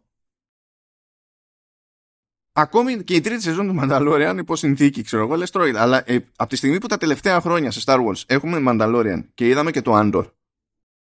Το Andor. Και το Rogue One. Ε, και το Rogue One ήταν ωραίο. Και το Rogue One. Ναι, αλλά πες ότι τώρα ξέρω εγώ πόσο πίσω πηγαίνει σε χρονικό ορίζοντα. Να πούμε για τις σειρές. Ε, εγώ θα σου πω το εξής. Από κομμάτι, άμα πούμε ότι είναι ξέρεις, τα, πιο, τα πιο ωραία, εγώ θα σου πω ότι η Star Wars και όλες είναι και ένα κομμάτι δράση, η σαπουνόπερα και όλες αυτές οι ναι, ναι. Ε, ενώ δεν εκτίμησα They played dirty my boy Obi-Wan Kenobi Ρε φίλε, οι τύποι στα action την παλεύουν. Η Ασόκα, τώρα δεν ξέρω αν η Ντόνσον είχε, ξέρω, την πονούσε η πλάτη της. Ε, ε, ήταν το σχέδιο της αυτό το οποίο λοιπόν, Δεν πιστεύω ότι πιστεύει η Ντόσον. Δεν το πιστεύω ότι θέλει η Ντόσον. Ναι, ναι. Το θέμα είναι ότι στα action που την έβλεπες εκείνη να, ρε φίλε έβλεπες έναν άνθρωπο που δεν έχει ενέργεια να προσπαθεί να τρέξει. Δεν, δεν, μου έβγαλε στιγμή η, ο συγκεκριμένος χαρακτήρας ότι είναι ένας τζεντάι ο οποίος είναι ικανός. Πιο πολύ ότι όλοι οι άλλοι είναι αναπήροι. Ένα. Δύο. Ε, είχε μονίμως κάτ. Δεν, δεν άνοιξε ποτέ για να το δούμε όλο αυτό. Θέλω να σου πω ότι. από αυτό και μόνο ξέρεις ότι η δουλειά που έχει γίνει στη χορογραφία είναι ό,τι να είναι ή ακόμα και αν δεν έχει γίνει ό,τι να είναι, ακόμα και αν δεν έχει γίνει ό,τι να είναι, ε, ο σκηνοθέτης δεν ξέρει τι να κάνει με action στην τάδε περίπτωση, ας πούμε. Οπότε, τι, πώς, πώς να πεις ότι καλή φάση. Ε, λίγο δύσκολο. Ναι. Δηλαδή, εντάξει τώρα τι να πω, βλέπω τώρα το Ρίτσερ και... Δεν το έχω πιάσει ακόμα, έχω κρεμότητες, ναι. αλλά τώρα θα χαλαρώσω και θα ρεφάρω. Ωραία. Και έλα, πώς λέγεται ρε ο πρωταγωνιστής; Ο Ρίτσον, ο Άλαν Ρίτσον. Ο Ρίτσον, μπράβο. Και βλέπω το Ρίτσον και είναι κάποιες στιγμές ρε φίλε που θέλει να τρέξει. Τον συμπαθώ ιδιαίτερα. Πού να τρέξει. Πού να τρέξει. Και ρε φίλε τον βλέπει ότι περπατάει και πηγαίνει το βυζί πάνω κάτω ντουκου ντουκου ντουκου ντουκου ε, Τι να κάνει ρε φίλε. Και εκείνη την ώρα και υδρώνει και λέω ρε φίλε ο τύπος. Ρε φίλε κανείς δεν πηγαίνει κόντρα στους φυσικούς νόμους. Δεν μπορεί. Λοιπόν, κάτι τέτοιο. Κάτι τέτοιο έβλεπα και εγώ με την Ασόκα και έλεγα δεν μπορεί. Λες για αυτό να διαλέξανε να κάνουν το, το κονέ με τον Tom Cruise γιατί λέει, τουλάχιστον αυτός τρέχει. Καλά, ο Tom Cruise τρέχει και το πιστεύεις. Όχι ρε, ο άλλος είναι, είναι comfort that TV ο τέτοιος, ο, το Ρίτσερ και συνεχίζω και το πιστεύω. Θα το καλύψουμε αυτό αυτονόητα, έτσι το ξέρετε ούτως ή άλλως. Αλλά τώρα για την Ασόκα, αυτό το οποίο αναγνωρίζω όντως στην Ασόκα είναι ότι ας το πούμε ότι είναι το capstone μιας τεράστιας χρονολογική, πώς να σου πω, με μεγάλη χρονολογική διάρκεια ιστορίας. Ναι, μα δεν είναι κιόλας. Γιατί, ο... γιατί έχουν πει ότι κάποια στιγμή όλο αυτό θα κλείσει με ταινία που θα μπλέκει με Μανταλόριαν, θα μπλέκει με Ασόκα. Δηλαδή δεν είναι καν να πεις ότι. Και φαίνεται από, την ιστορία. Είναι, ε, το, αυτό έσκασε ως mini series και κλείνει και είναι όλα ανοιχτά. δεν έχει βγει ναι, ναι. τίποτα σε κανένα επίπεδο. Αυτό. Πρέπει να διαλέξουμε όμως μεταξύ Ασόκα και The Wheel of Time. Και εγώ θα πάω στο The Wheel of Time γιατί τουλάχιστον βελτιώθηκε στη δεύτερη σεζόν. Ω, πολύ ζωρικό. τώρα, γιατί πρέπει να ζυγίσει το μίσο σου για το συγγραφέα, αλλά εδώ δεν είναι ο συγγραφέας. Όχι, όχι. ναι, ναι, ναι, ναι. Ισχύει, ισχύει, ισχύει. Ναι, ήταν καλύτερο το Wheel of Time. Δεν το περίμενα ότι θα, θα είναι τέτοιο το συμπέρασμα γενικά, αλλά. Ναι, ναι, ναι. Ειδικά όταν αφιερώσαμε τόσο χρόνο. Και για να πω την αλήθεια, κερδίζει πολύ ωριακά. Ναι, και εγώ δεν το έχω για ότι και καλά κάτι έγινε, αλλά τέλος πάντων ε, δηλαδή το Wheel of Time, θυμάμαι την ψυχολογία μου καθώς το έβλεπα και έλεγα πω αυτή τη σεζόν δεν, ε, δεν εκνευρίζομαι το ίδιο. Αυτό έλεγα και ξέρεις, χαλάρωνε. Και έβλεπα και την Ασόκα και έλεγα πω ρε φίλε, ε, γίνεται να είναι τόσο ηλίθεια γάμο το αυτή η Disney, τι τα έχει κάνει όλες κατά... Ήταν έτσι. Δηλαδή, εγώ εντυπωσιάστηκα. Ε, δηλαδή, εγώ πιο πολύ χρεώνω. Εντυπωσιάστηκα, τέλος πάντων, μεγάλη κουβέντα. Πιο πολύ πιστώνω, μάλλον, στο, στη δεύτερη σεζόν του The Wheel of Time ότι κατάφερε να μην πάει πιο κατήφορο. Ναι. Γιατί η πρώτη σεζόν είχε προφανή θέματα. Και η δεύτερη σεζόν έχει προφανή θέματα. Αλλά εγώ ξεκινάω σε δύο περιπτώσεις θεωρώντας ότι το καλύτερο που θα μας τύχει είναι να μην πέσει κι άλλο το επίπεδο. Και αυτοί το καταφέρανε και το τέλος πάντων το συμμαζέψανε λίγο. Αυτό. Λες, εντάξει, τέλος πάντων, ένιωσα ότι προσπαθήσατε τουλάχιστον. Αδερφέ. λοιπόν, ε, Νοέμβριο ήταν ευκολάκι γιατί είχαμε Gen V και Bodies και ήταν τέτοιο το στραπάτσο με Bodies που νομίζω θα πούμε και οι δύο Gen V. Ναι, ναι, ναι. ναι. Easy peasy lemon squeeze. Πολύ, πολύ, πολύ, πολύ, πολύ εύκολο. Το, το Bodies πραγματικά θα χωρίσει να σημαίνει ότι ήταν κακό ή είναι αδιάφορο. Ειδικά σε σύγκριση που αν θέλεις ξέρεις who, who done it και τα λοιπά και ε, ένα mystery box έχεις τόσες καλύτερες επιλογές για να κάτσεις να το δεις που πραγματικά δεν υπάρχει λόγος. Ευκολάκι είναι και ο Δεκέμβριος γιατί είχε Scott Pilgrim Takes Off και Blue Eye Samurai οπότε είχε Blue Eye Samurai. Ναι, Blue Eye Samurai. Τι είναι, θα το αμέσως σε προηγούμενο επεισόδιο. Δεν φταίει το ότι το έχουμε φρέσκο. Φταίει ότι ήταν ευτυχώς ωραίο κλείσιμο για το 23 μας μετά από τα διάφορα στραπάτσα που, που παίξανε. Λοιπόν, επόμενο βήμα ε, που θα είναι πιο εύκολο γιατί έτσι κι αλλιώς έχουμε κάνει τα περισσότερα σχόλια μέχρι στιγμής. Λέω να βγάζουμε τέτοια. Ε, έχω κρατήσει την πάντα το τι καλά κέρδιζε σε κάθε μήνα. Ναι. Για να το πιάσουμε λίγο τριμινάκι τριμινάκι. Και δεν, δεν νομίζω θα δυσκολευτούμε. Τι παίζουμε, Hunger Games παίζουμε με αυτές. Κάπως, κάπως Γίνεται έτσι. όποιος χάσει να μην καλύψουμε την επόμενη σεζόν. Άντε πάλι. Τι όποιος χάσει, αφού δεν, είναι, δεν θα είναι δύο επιλογές. λοιπόν, πρώτο τρίμηνο, πρώτο τρίμηνο, έχουμε ξεχωρίσει τρίτη σεζόν Mythic Quest, Welcome to Chippendales και The Last of Us. Ε, δεν λες το βάζει. Ε, ναι, δεν θέλει και, ναι. και πολύ. Κάτσε εδώ να κάνω τη, τη σημειωσούλα μου. Τώρα, για το δεύτερο τρίμηνο, υποτίθεται ότι έχουμε τα Alsa King, το Tai εκεί πέρα με Chainsaw Man και Beef. Εντάξει, κανένα από αυτά. Και, το, και την τρίτη σεζόν του Ted Lasso, που νομίζω ότι διευκολύνει. Ναι, ναι. Ναι, Ted Lasso, ναι. Οπότε πηγαίνουμε κατευθείαν Ted Lasso και ορίστε λύθηκε μόνη της η διαφωνία. Ύστερα στο τρίτο τρίμηνο λύνεται επίσης μόνο του με Silo, δεύτερη σεζόν The Bear και πρώτη σεζόν One Piece. Και φυσικά θα είναι η δεύτερη σεζόν του The Bear και δεν θα λυπηθώ καν που βγαίνει εκτός το One Piece διότι το One Piece ήταν καλό αλλά δεν υπήρχε περίπτωση στην ετήσια βάση να σταθεί δίπλα στο The Bear ας πούμε ξέρω εγώ ή κάτι τέτοιο. Ναι. Οπότε δεν χάθηκε ο κόσμος που βγαίνει off εδώ και στο τρίτο τρίμηνο είχαμε The Wheel of Time δεύτερη σεζόν Gen V και Blue Eye Samurai και εγώ θα το δώσω σε Blue Eye Samurai. Εσύ που θα το δώσεις; Mm, Gen V. Θα το δώσεις Gen V; Α, γιατί... Ναι. Λοιπόν, OK. Okay. Α, μου κλείσεις το σπίτι. Ναι. Οπότε πρέπει πάμε. Ναι, next up. Next up. Εκ των πραγμάτων. Λοιπόν, πρέπει να διαλέξουμε. Το οποίο είναι αστείο αυτό. Πρέπει να διαλέξουμε σε πρώτη φάση μεταξύ The Last of Us και τρίτη σεζόν Ted Lasso. Mm. Γι' αυτό το κάνουμε, επειδή τώρα έχει το ζουμί. Mm. Θα σου πω. Ε, The Last of Us. Συμφωνώ.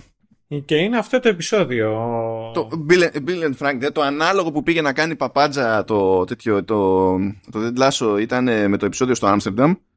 Ε, βλέπω μεγάλη, πολύ αγάπη για αυτό το επεισόδιο. Το οποίο ήταν καλό επεισόδιο, αλλά διαφωνώ με την τόση αγάπη. Δεν ήταν τόσο ανεπανάληπτο επεισόδιο. Ούτε για Ted Lasso, ούτε γενικότερα. Αλλά μόλις θυμηθείς το ε, επεισόδιο με Bill και Frank, τέλος. δεν πάει, δηλαδή δεν, ναι, ναι. δεν μπορείς. Θα μπορούσε όλη η σεζόν του The Last of Us να ήταν. Δηλαδή, να, απλά να είχαν πει θα βγάλουμε ένα spin-off story και θα κρατάει μία ώρα, ξέρω εγώ αυτό. Δεν θα κάνουμε τίποτα άλλο. Δεν θα υπάρχει. Δεν θα μεταφέρουμε γενικά το παιχνίδι. Απλά θα πετάξουμε αυτό. Εγώ θα ήμουν ευχαριστημένος. θα ήμουν κομπλέ. Και τώρα, αυτό είναι για το πρώτο εξάμεινο. Και στο δεύτερο εξάμεινο έχουμε δεύτερη σεζόν The Bear, ε, Gen V και Blue Eye Samurai. Εδώ αυτή η τριάδα είναι, έτσι όπως έχει προκύψει το πράγμα, είναι αλητία. Είναι αλητία γιατί ε, όποιο, όποιο και να χαθεί εδώ είναι ψηλό κρίμα. Χώρια ότι, πώς να σου πω, σκέψου το αλλιώς. Αν πούμε ότι καταλήξαμε σε τετράδα και είναι The Last of Us, The Bear, Gen V και Blue Eye Samurai. Θα το σκεφτείς με τον ίδιο τρόπο ε, σε σχέση με το να ξεχωρίσουμε το εξάμεινο που έχει The Bear, Gen V και Blue Eye Samurai. Πιστεύω θα έχει διαφορά. Τέλος πάντων. Πάμε τώρα έτσι. Gen V, Blue Eye Samurai, The Bear. Yeah, the Bear. Βλέπεις. Προβλέπε. Και το αποτέλεσμα λοιπόν, στο podcast εδώ που έχουμε μεγαλύτερη παράδοση και ξεχωρίζουμε για την ασχόλησή μας με τις κομμωδίες, ε, καταλήγουμε στο τελευταίο δίδυμο, το τελικό δίδυμο που είναι The Last of Us και The Bear. Ε, εντάξει, και είναι εύκολο το The Bear. Ε, ε Απλά δεν είναι κομμωδίες, έτσι. Και όποιος λέει ότι το The Bear είναι κομμωδία, ε, εντάξει, είναι σαν αυτό που βλέπω το, που και το Netflix και όταν το είχε το, το Prime το προτείναν ως κωμωδία, το, το Dead Poet Society. Και λέω είστε, είστε ψυχοπαθείς. Δεν, είστε, δεν, δεν πάτε καλά. OK. Okay. The Bear, The Bear. Νομίζω είναι το πλέον φυσιολογικό αποτέλεσμα. Ναι. Ε, κοίτα. Ναι.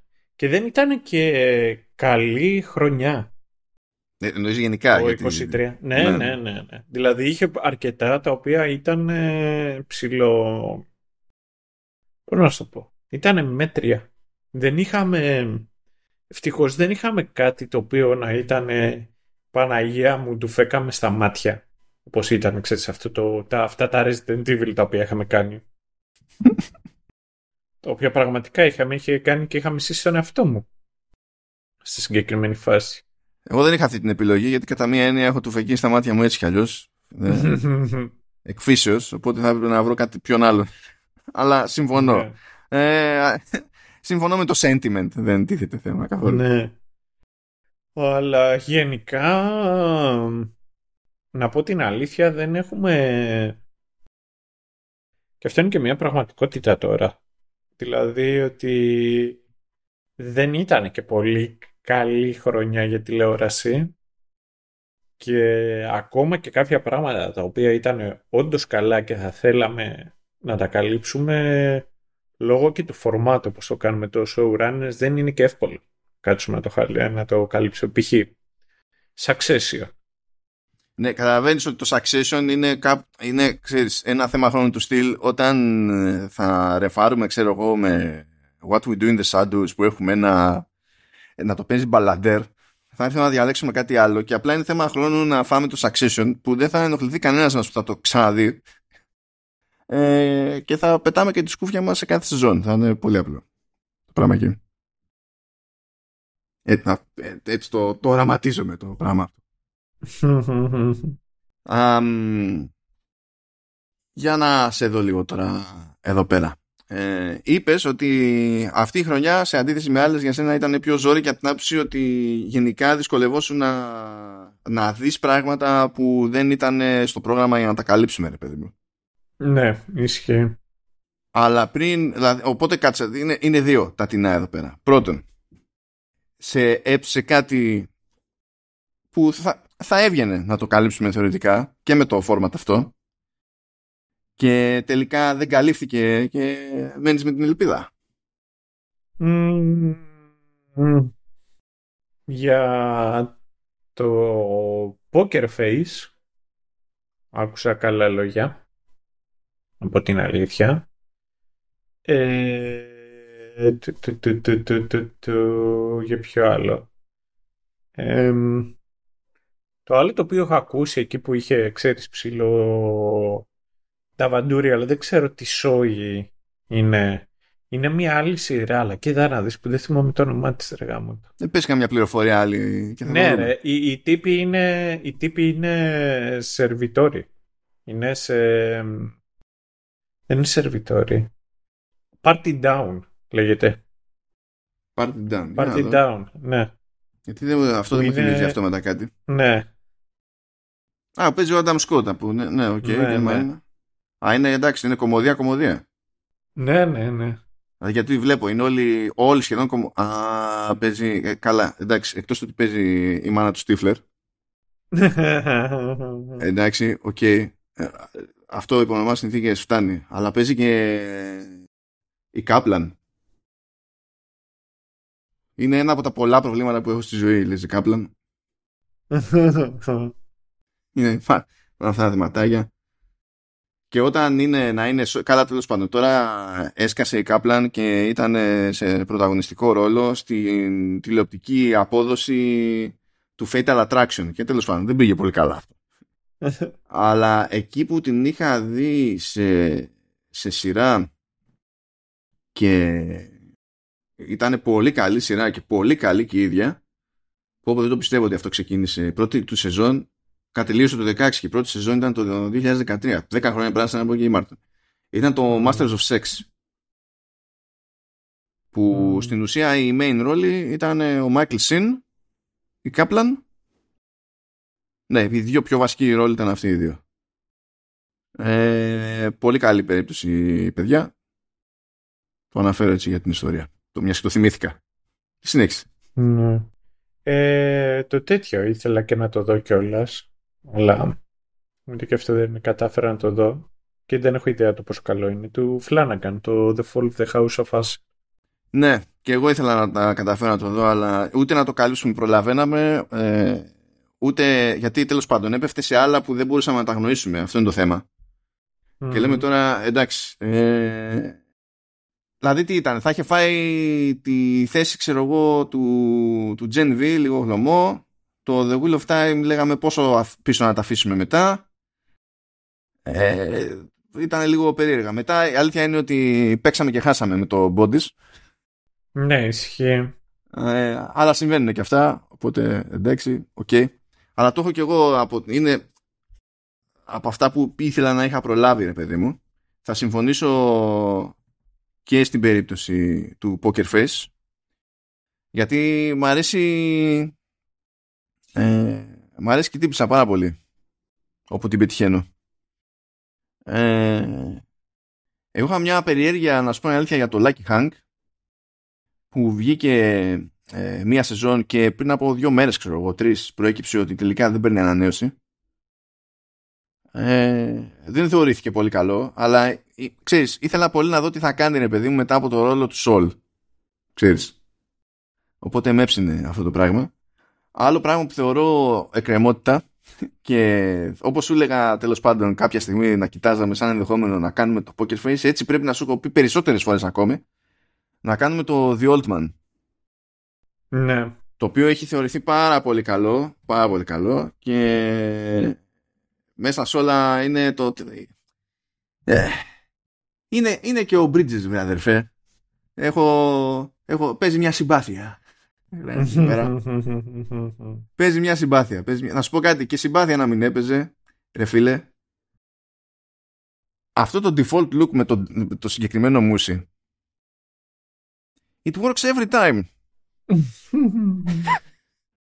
Δεν ξέρω, δηλαδή, τι συμβαίνει. Όταν είχε σκάσει στο Tron Legacy και είχαν νέο CGI τον νεότερο αυτό του και τα λοιπά και ήταν εξαιρισμένο, ήταν κατευθείαν να απογοήτευση. Μέσα στο μυαλό μου, μόνο που έλειπε το μουσι. Ε, θα στο, ξα, στο ξαναπιπιλήσω το μυαλό για το The Old Man. Ε, διότι φαίνεται να είναι και σόι legit. Όπως και το Poker Face φαίνεται να είναι όντως ναι. legit σόι, ρε παιδί μου. Οπότε να αξίζει τον κόπο either way. Αλλά ξέρω εγώ, θα δούμε πώς θα μας φέρει. Ε, και ενώ από τη Marvel τα έχουμε πιάσει όλα, από πλευρά. Και Marvel. Από Star Wars από πιάσει. Star Wars τα έχουμε πιάσει όλα, από Marvel δεν έχουμε πιάσει τίποτα. Ε, εντάξει. Να σου πω κάτι. Δεν θα τα βάψω και μαύρα. Είναι έτσι όπως είναι. Γιατί. Εντάξει. Ε, Πώς να σου πω, αυτά που ακούστηκαν, ακούστηκαν καλά λόγια για τη δεύτερη σεζόν του Loki. Εντάξει. Αλλά ακόμα και αυτοί που δηλώνουν ενθουσιασμένοι με το Loki, ε, μου λένε ότι στη δεύτερη σεζόν υπήρχαν δύο πολύ δυνατά επεισόδια. Τα υπόλοιπα ήταν, το ξέρω εγώ, εντάξει. Δεν, μπορεί. δεν γίνεται, φίλε. Δεν γίνεται να το ψάχνουν το τουφέκι ακόμη το, το πράγμα. Ναι. Αυτό. Ε, φαντάζομαι ότι ευχαριστήθηκα αρκετά φέτος. Κάθισα, κάθισα και ξαναείδα την πρώτη σεζόν του House of the Dragon. Ναι, το έλεγες και προηγούμενη φορά αυτό, θυμάμαι. Ναι. Αυτό δηλαδή, το επεισόδιο με το Viserys που, που μπαίνει μέσα στην αίθουσα του θρόνου. Από πηγαίνει τσούκου τσούκου μπολ γιατί είναι στη διάλυση. Αυτό λες. Ναι, ναι. ναι. Που δεν, δεν, δεν, κανένα σκίχ, ούτε μουσικούλα, ούτε τίποτα. Είναι αυτό για να το νιώσουμε εκεί. Το ντούκου ντούκου ντούκου Ναι. ντούκου. Ναι, εκεί και τα σπάει εκεί που λέει ξέρεις, King of Viserys, first of his name, bla bla bla, and protector of the realm. Και τον βλέπεις τσουκ, τσουκ και λες yes, protect me from what I want. Ε, Κατά τα άλλα αυτό, ε, έχω ένα άλλο που έχει ξεκινήσει, δεν έχει ολοκληρωθεί ακόμα η σεζόν. Αλλά δεν έχω πιάσει κανένα επεισόδιο ακόμη. Είναι τέτοιο, είναι η πέμπτη σεζόν του, του Fargo. ναι. Και το τηλεοπτικό Fargo, δηλαδή η χειρότερη του σεζόν, είναι αισθητά άνω του μετρίου. Και νομίζω ότι είναι μία που έχει πέσει τόσο χαμηλά. Οι υπόλοιπες είναι super. Είναι super. Και με τρώει θέλω να το τσεκάρω με το, με το πάσο μου. Αυτό που έκανα ένα κόπο να δω ε, στο, στο Prime ήταν το Wilderness. Είναι κατά βάση βρετανικό ρε παιδί μου.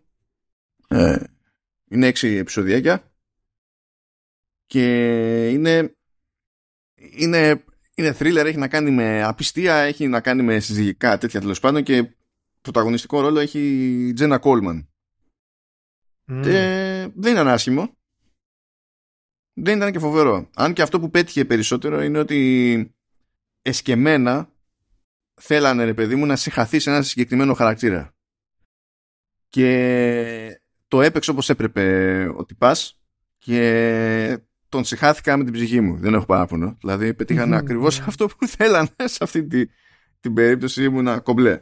Τώρα άλλα πράγματα που είδα εγώ και στην ουσία τα είδα στο 23 ε, σαν φάση, δεν ξέρω, εσύ τελικά πρόλαβες κάτι άλλο να δεις στο σήμα σου; Άγνωστο λέει. Όχι, όχι, όχι, τίποτα, τίποτα.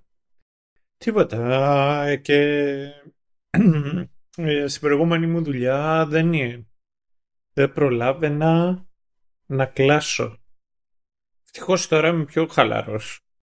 Οπότε κλάνω Δεν ελεύθερα. έχω και το... Ναι, ναι, τώρα... ε, Flatulence. It's the name of the game. Ε, ναι, έχει, έχει ψωμί. Τώρα την, ε, την παλεύω. Οπότε Ο Rick and Morty βλέπω. Ξέρεις κούτσα κούτσα αν τελειώσω τη σεζόν. Ακόμη δεν το έχω αγγίξει αυτό το πράγμα. Με βρίζουν όλοι στο περίγυρό μου. Δεν, δεν, δεν αντιλέγω καν. δεν το έχω ναι. αγγίξει. ναι, έχει... Έχει πραγματάκια τώρα να κάτσεις να δεις. Είδα το... Το Archer θέλω να δω τη τελευταία σεζόν. Ναι, βασικά τώρα είναι που βγήκε και καλά το, το όντως. Γιατί στην αρχή το παίξανε ότι και καλά τελείωσε. Αλλά οι τύποι κανονίζαν, φτιάχνουν και πιο τέλος τέλος το οποίο βγήκε λίγο μονοκόμματο τώρα. Είναι ε, σαν ξέρω εγώ διπλό επεισόδιο τι διάλογο ήταν εκεί πέρα. Είναι πιο τροφαντό. Νομίζω δεν έχει άλλο μετά από αυτό. Και βγήκε τώρα αυτές τις μέρες δηλαδή. Ε, τώρα αυτά για τώρα. Και μετά θα δούμε τώρα. Έχω περισσότερο, ξέρεις, χρόνο για να δω το τι θα κάνει. Εγώ τι είδα Καλά, όσοι, δεν ξέρω αν θυμάστε από πέρυσι ή από ε, σκόπιες αναφορές, αλλά εντάξει, δεν υπάρχουν λόγια για το, το, το πόσες κορεάτικες σειρές έχω δει. Δεν έχει νόημα να το συζητήσουμε, είναι, είναι, είναι λυπηρό. Απλά θα κάνω ένα δεύτερο πέρασμα για να δω αν υπάρχει καμία που σηκώνει να την προτείνει και άνθρωπο σε άνθρωπο. Γενικά. και να υπάρχει μια πιθανότητα παραπάνω. Αλλά πέρα από τα κορεάτικα, είδα, είδα την τρίτη και τελευταία σεζόν του Deadwind, το οποίο είναι, ε, ας το πούμε Nordic Noir, το οποίο είναι λίγο περίεργο, γιατί η Φινλανδία, ε, η Φινλανδία πιάνεται και δεν πιάνεται για Nordic. Ε, είναι φιλανδικό τέλος πάντων ε, αστυνομικό, ε, το οποίο είναι αρκετά ok. Γενικά και δεν το περίμενα. Δηλαδή ξεκίνησα την πρώτη σεζόν κάποτε του στυλ ήθελα να δω κάτι αστυνομικό, ήθελα μια μουνταμάρα κτλ. Και, και ε, λέω, α, ε, σίγουρα δεν έχω δει ποτέ στη ζωή μου κάτι φιλανδικό, οπότε ευκαιρία. το χειρότερο που θα πάθετε είναι ότι ε, θα μάθετε τέλος πάντων ότι έχουν κάτι ανάλογο σαν το δικό μας που λέμε διάολε, ξέρεις κάπως έτσι. και ναι, το, νομίζω το λένε σάτανα. Το σατανά δεν είναι αυτό. Δηλαδή έχει, έχουμε συμπέσει εκεί πέρα. Ή άλλο σοκ είναι νομίζω ότι έχουμε σχεδόν πανομοιότυπη λέξη για το Λύκειο. και με φάση μου. Πώς είναι αυτό εκεί, Γιατί έχουν ανάμεσα σε εμάς και τη Φινλανδία γεωγραφικά υπάρχουν ένα μάτσο χώρες που έχουν καταφέρει να μην έχουν τέτοια ομοιότητα. Ε, αλλά κάπως έγινε αυτό το πράγμα. Ποιος ξέρει, it happened. Μπορεί να αυτό είναι οι Γάλλοι που είναι εκεί μέσα στη μέση αλλά εντάξει, σχετικό. Ε, και πιο πολύ έχω σημειώσει τα πράγματα που έχουν τελειώσει. Το άλλο πράγμα που είδα το 2023, χάρηκα που τελείωσε και κόντεψα να τελειώσω κι εγώ μαζί του με την κακή την έννοια, ήταν που είδα το, το The Witcher Blood Origin, το οποίο ήταν, εντάξει, ήταν παιδιά ούτε για stop στην πόρτα. Δεν, δεν. Απλά, απλά δεν. Ε, είδα πολλά άλλα πραγματάκια όμως που τελείωσαν έτσι κι αλλιώς μέσα στο 2023, οπότε μετά δεν έχει άλλο. Και ας μνημονεύσω μερικά. Τελείωσε το Perimation στο HBO, που ήταν αναβίωση του παλιού Perimation. Αυτό υποτίθεται ότι ήταν πιο νουάρ-νουάρ. Πάλι δεν ήταν συγκλονιστικό, αλλά αρκετά ok. Δεν μετάνιωσα, ας πούμε, αλλά δεν θα σου έλεγα ποτέ να το κάλυψουμε με τα δεδομένα τα συγκεκριμένα τελείωσε το Sex Education ε, που είχε μια πολύ μυστήρια σεζόν δηλαδή το βλέπα και λέω τώρα εσείς παίζετε πολύ επικίνδυνα και λίγο να, ένα τσάκ να γίνει προς τη λάθος κατεύθυνση θα καταρρεύσει όλο. Δεν κατέρευσε. Δεν ήταν η πιο δυνατή πιστεύω ότι οι πρώτες δύο ήταν οι πιο δυνατές. Η τριτοτέταρτη ήταν πιο off. Και για να χωρέσουν κάποια πράγματα ε, άφησαν στην άκρη ένα-δυο χαρακτήρες στην τέταρτη σεζόν που η τρίτη υπονοούσε ότι είχαν ζουμί ρε παιδί μου, είχαν πράγματα να δώσουν και ήλπιζα να τους δω κάπως να προχωράνε αλλά δεν συνέβη. Τελείωσε το Star, το Star Trek Picard με την τρίτη σεζόν και καταφέρανε να κάνουν καλή σεζόν στην τρίτη σεζόν. Στις πρώτες δύο έφτανες μέχρι τη μέση και λες το έχουμε, το έχουμε. Και στο δεύτερο μισό της σεζόν ήταν γιατί ρε φιλαράκι, γιατί. Και στην τρίτη σεζόν οι τύποι κλείσανε και μεγάλα story arcs τα οποία ε, συνδέονται και με σειρές και με ταινίες που έχουν μεσολαβήσει κάνανε και fan service που κατ' εμέ δεν, ξεπερα... δεν ξεπερνούσε το, το όριο για να φτάσει σε επίπεδα αγγελιότητας. Ε, μ' άρεσε. Εδώ, εδώ δεν περίμενα. Δηλαδή είχα απογοητευτεί από τις πρώτες δύο στο, στην κατηφόρα τους. Πάντα φτιαχνόμουν και μετά πάντα απογοητευόμουν. Οπότε δεν περίμενα να είναι κάπως αλλιώς η τρίτη σεζόν. Και ευτυχώς δεν κατέρευσε στο, στο δεύτερο μισό. Μιλώντας για πράγματα που δεν καταραίουν, ε, ε, ε, είδα και την τελευταία σεζόν του Succession που ε, ό,τι και να πω είναι λίγο, δεν έχει. Δηλαδή απλά είναι από τις καλύτερες σειρές όλων των εποχών. Όλων των εποχών. Κάθε φορά, κάθε σεζόν. δηλαδή δεν. Ήταν άρρωστη αυτή η παραγωγή. Είναι ακριβώς αυτό που, που ξέρεις όλα αυτά τα χρόνια, άγνωστο ότι θα γίνει τώρα επί David Zaslav, αλλά τέλος πάντων είναι αυτό που, που ξέρεις όλα αυτά τα χρόνια, ότι αν είναι κάποιος μουρλό να το χρηματοδοτήσει, θα είναι το HBO. Θα φαίνεται παρανοϊκό να γίνει αυτό το πράγμα οπουδήποτε αλλού. Δεν θα το αναλαμβάνει κανένας, αλλά το HBO θα πει fuck it. Και μετά κουφαίνει το σύμπαν. Εκπληκτική σειρά. Εκπληκτική σειρά. Τελείωσε μετά από 10 σεζόν το The Blacklist. Εντάξει, αυτό το έβλεπα πλέον από συνήθεια, από παράδοση. Ήταν, είχε, με είχε λυγίσει προπολού, αλλά για τον ίδιο λόγο και με είχε λυγίσει πολύ περισσότερο, ε, ολο, ολοκληρώθηκε η εμπειρία μου φέτος, φέτος, το 2023, με την τελευταία σεζόν του The Flash. Τελείωσε, χριστέ μου. No. Τι νο, για μακριά από μας. Ακόμη Ακό, ε, ακόμη και για, για τελευταία σεζόν ήταν ό,τι να είναι. Ήταν ό,τι να είναι. Γιατί δεν είχαν. Ε, ε, από ό,τι κατάλαβα, δεν το είχαν μες στο κεφάλι τους προβλεπέ ότι θα πάρουν και άλλη ανανέωση. Οπότε φανταζόντουσαν ότι κάνανε κλείσιμο την περασμένη. Και μετά πήραν ανανέωση και σου λέει Fuck. Πρέπει κάτι να κάνουμε. Και ήταν ό,τι να είναι. Πραγματικά ό,τι να είναι. Έτσι κι αλλιώς έχει καταρρεύσει από τη δευτερότερη σεζόν. Τι είναι. Ε, και, εντάξει, η τελευταία ναι. σεζόν εγώ που είχα δει και δεν είχα καταφέρει να τη τελειώσω και καν ήταν η σεζόν, πώς το... Ποια ήταν, με τον Τσικέιτα. Ναι, ναι, ναι, ναι, ναι. Αυτό και δεν είχα καταφέρει να σου πω την αλήθεια να το δω και όλα. Το μεταξύ το, το, το, το δίσμιο του ηθοποιούλη που έπεσε το ρόλο του Σικέιντα εκεί πέρα. Ε, εντάξει, τον βλέπω και μόνο ένα πράγμα σκέφτομαι στη ζωή μου. American Pie. Δεν μπορώ, δηλαδή ναι, σκέφτομαι μόνο American Pie. Ισχύει. και, το άλλο... και αυτός, αυτός και ως ηθοποιός και ως ο ρόλος πήκαρε at high school. Γι' αυτό έπαιξε το Τζίτζικα, ρε φίλε. Α, και τι άλλο τελείωσε που το είδα; Τελείωσε, τρίτη σεζόν, αν δεν κάνω λάθος, το Tom Clancy's Jack Ryan στο, στο Prime. Ναι. Το οποίο επίσης δεν ήταν άσχημο. Γενικά το Jack Ryan του Prime δεν ήταν άσχημο. Αλλά πιστεύω ότι η τρίτη σεζόν ήταν ε, η πιο αδύναμη. Η πιο ε, ανισόρροπη σε επίπεδο, ξέρεις, good PR για το Μούρικα. Δηλαδή ήταν, ξεπεράστηκε ένα όριο που δεν ήταν ανάγκη. αυτό. Έτσι κι αλλιώς έτσι είναι τα έργα του Tom Clancy. Αυτό είναι το concept του χαρακτήρα. Το δέχομαι. Δεν, δηλαδή και στο βαθμό που ήταν στις πρώτες δύο σεζόν δεν με πείραζε. Αλλά ε, στην τρίτη σε κάποιον ξέφυγε λίγο τον γκάζι. Α το θέσουμε έτσι. δηλαδή, το, το πάτησε λίγο παραπάνω. Δεν ξέρω τι, τι έγινε. Αλλά χωρί χωρίς αυτό να σημαίνει ότι ήταν και πάλι μουφα. Εγώ να, νομίζω ότι ήταν από τα επιτυχημένα εμπορικά του Prime και μου έκανε εντύπωση που σταμάτησε. Δηλαδή θεωρούσα ότι το συνέφερε να το συνεχίσει. Αλλά τώρα ποιος ξέρει. Κάτι αμοιβές, κάτι Μπορεί και ο Κρασίνσκι να ήθελε να κάνει άλλα πράγματα. Ναι, αυτό, αυτό πήγα να πω ότι μπορεί να, θέλει, να ήθελε να κάνει άλλες δουλειές. Οπότε είπαν, δεν, δεν ασχολούμαι άλλο μέχρι πότε θα είμαι εδώ πέρα.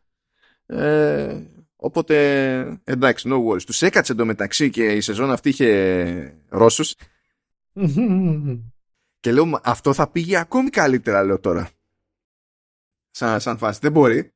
Αλλά όπως και να έχει, μας άφησε και αυτό. για, για, για να δω στα, στα γρήγορα μία τι έχω σημειώσει από Κορέα μεριά για να δω αν, αν είναι κανένα που παλεύεται. Για αλήθεια. Να παλεύεται όχι σε κάποιον που του αρέσει, που παρακολουθεί κορεατικές σειρές, σε κάποιον που παρακολουθεί σειρές. Είναι διαφορετικά αυτά τα, τα μεγέθη. Για να δω, για να δω. Έχουμε τίποτα που την παλεύει. Καλά, αυτό δεν το λέω επειδή την παλεύει, αλλά θέλω να σημειωθεί και εδώ ότι υπάρχει κορεατική σειρά που λέγεται How are you bread; Mm. Bread όπως ψωμί, όχι το άλλο. Θα ήταν τσόντα με το άλλο. Ή το κυμαντερί και τα δύο. Τώρα το, για την ιστορία να πω ότι το How are you μπαίνει ως χαρακτηρισμός. Δηλαδή θέλει να σου πει ότι είναι το bread το How are you. Κάπως έτσι. Αλλά δεν παλεύεται. Αυτός δηλαδή το βλέπεις και λες δεν μπορεί. Κάποιος, κάποιος μπερδεύτηκε. Λοιπόν, να, ένα που παλευόταν, δηλαδή μπορώ να το πω σε άνθρωπο με straight face πιστεύω, ήταν το που δεν ήταν καν φετινό, ας πούμε, ήταν το είτε on class. Τώρα διαβάζετε περίπου είτε on, αλλά γράφεται Itaewon, σκεφτείτε το έτσι. Itaewon class, αλλά το, είναι iteon κάπως τέλος πάντων. Ε, αυτό ήταν ε, αρκετά ok, μπορώ να πω.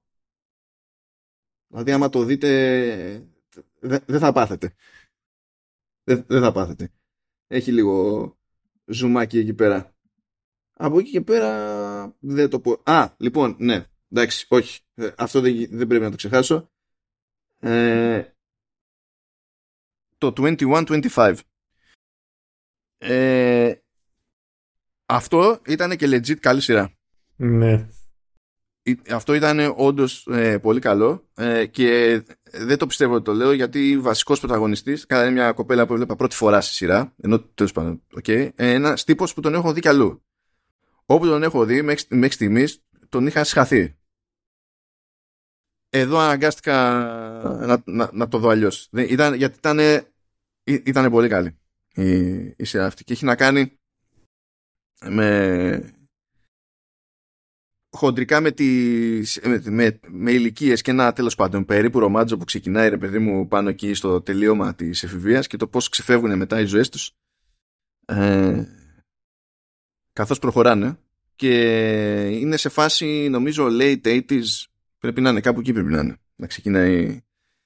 Οπότε σε πιάνει και λίγο η τίλα ώρες ώρες σε πιάνει λίγο το όχι κοίταξε να δεις η τύπη είναι χωρίς κινητά σε κάποιες περιπτώσεις θυμάσαι πως ήταν και λες ο, απίστευτο ίσα ίσα που και δεν θυμάμαι νομίζω κάπου φύτρωνε κάπου λίγο δίκτυο από σπόντα δεν θυμάμαι. Αυτό ήταν καλό παιδιά. Αυτό εντάξει και το ήταν class ήταν σόι αλλά το 21-25 ε, και τα δύο τέτοιο είναι και τα δύο Netflix είναι ε, είναι καλό είναι καλό τα υπόλοιπα που έχω δει εντάξει το σχολιάσω εγώ Τώρα γιατί τα βλέπω έχω πρόβλημα. Okay. Δεν ξέρω αν σε ενδιαφέρει αφού τα καλύψαμε όλα αυτά να δούμε λίγο πώς μοιραστήκαμε στις υπηρεσίες. Ναι. Για πες. Λοιπόν, θα ξεκινήσω από τα λίγα και θα πηγαίνω στα περισσότερα. Λοιπόν, είδα, είχαμε, ένα, είχαμε μία σειρά που καλύψαμε από Crunchyroll που είναι το Chainsaw Man. Ναι. Είχαμε μία που καλύψαμε από Paramount Plus που κατά τα άλλα στην Ελλάδα αυτό θεωρείται κοσμοτέ. Το, και ήταν το Tulsa King. Ε, ένα πράγμα καλύψαμε από HBO που για Ελλάδα σημαίνει Vodafone. Ε, The Last of Us. Καλύψαμε περιέργως τέσσερις παραγωγές από Apple TV Plus που ήταν Mythic Quest, Shrinking, Ted Lasso και Silo στην ουσία ήταν δύο που τα συνεχίζαμε πλέον και δύο που τα διαλέξαμε τέλος πάντων ποντάραμε φέτος. Και από εκεί και πέρα έχουμε και Disney Plus και Netflix από εφτάδα. Ναι. Αλλά κάτσα, το παίξω λίγο ύπουλα, περίμενε. Μιας και καλά τώρα σε Crunchyroll δεν έχει νόημα και HBO να το κάνουμε και Paramount Plus που είναι επιλογή είναι μία. Αλλά από Apple TV Plus μεταξύ Mythic Quest, Shrinking, Shrinking Ted Lasso και Silo, τι θα πεις; Ted Lasso θα πεις φαντάζομαι. Ναι, αλλά... Ted Lasso. Ναι. το είπες λίγο Dead Lasso, αλλά δεν πειράζει. Ε, ναι, ε, τι, ξέρω εγώ. Έχουμε πει 100 φορές αυτό και μου το ξαναλες. No shit, Sherlock. Αυτό δεν έχω να πω τίποτα. Ε, παιδί μου, ε, ε, α, τα άλλα τα συγκρίναμε, ξέρω εγώ, ξέρεις, δεν τα βάζαμε όλα και συγκρίναμε τα πάντα με όλα. Ήταν και λίγο με τη ροή των μηνών. Ενώ εδώ στο πλαίσιο της ίδιας υπηρεσίας μπορείς να σου κάτσει λίγο αλλιώς παιδί μου το πράγμα, γι' αυτό το ρωτάω. Ναι, ναι, ναι. Και έχουμε 7, 7 παραγωγές Disney Plus και 7 παραγωγές Netflix. Παίζει ισομαθμία. Λοιπόν, καλά.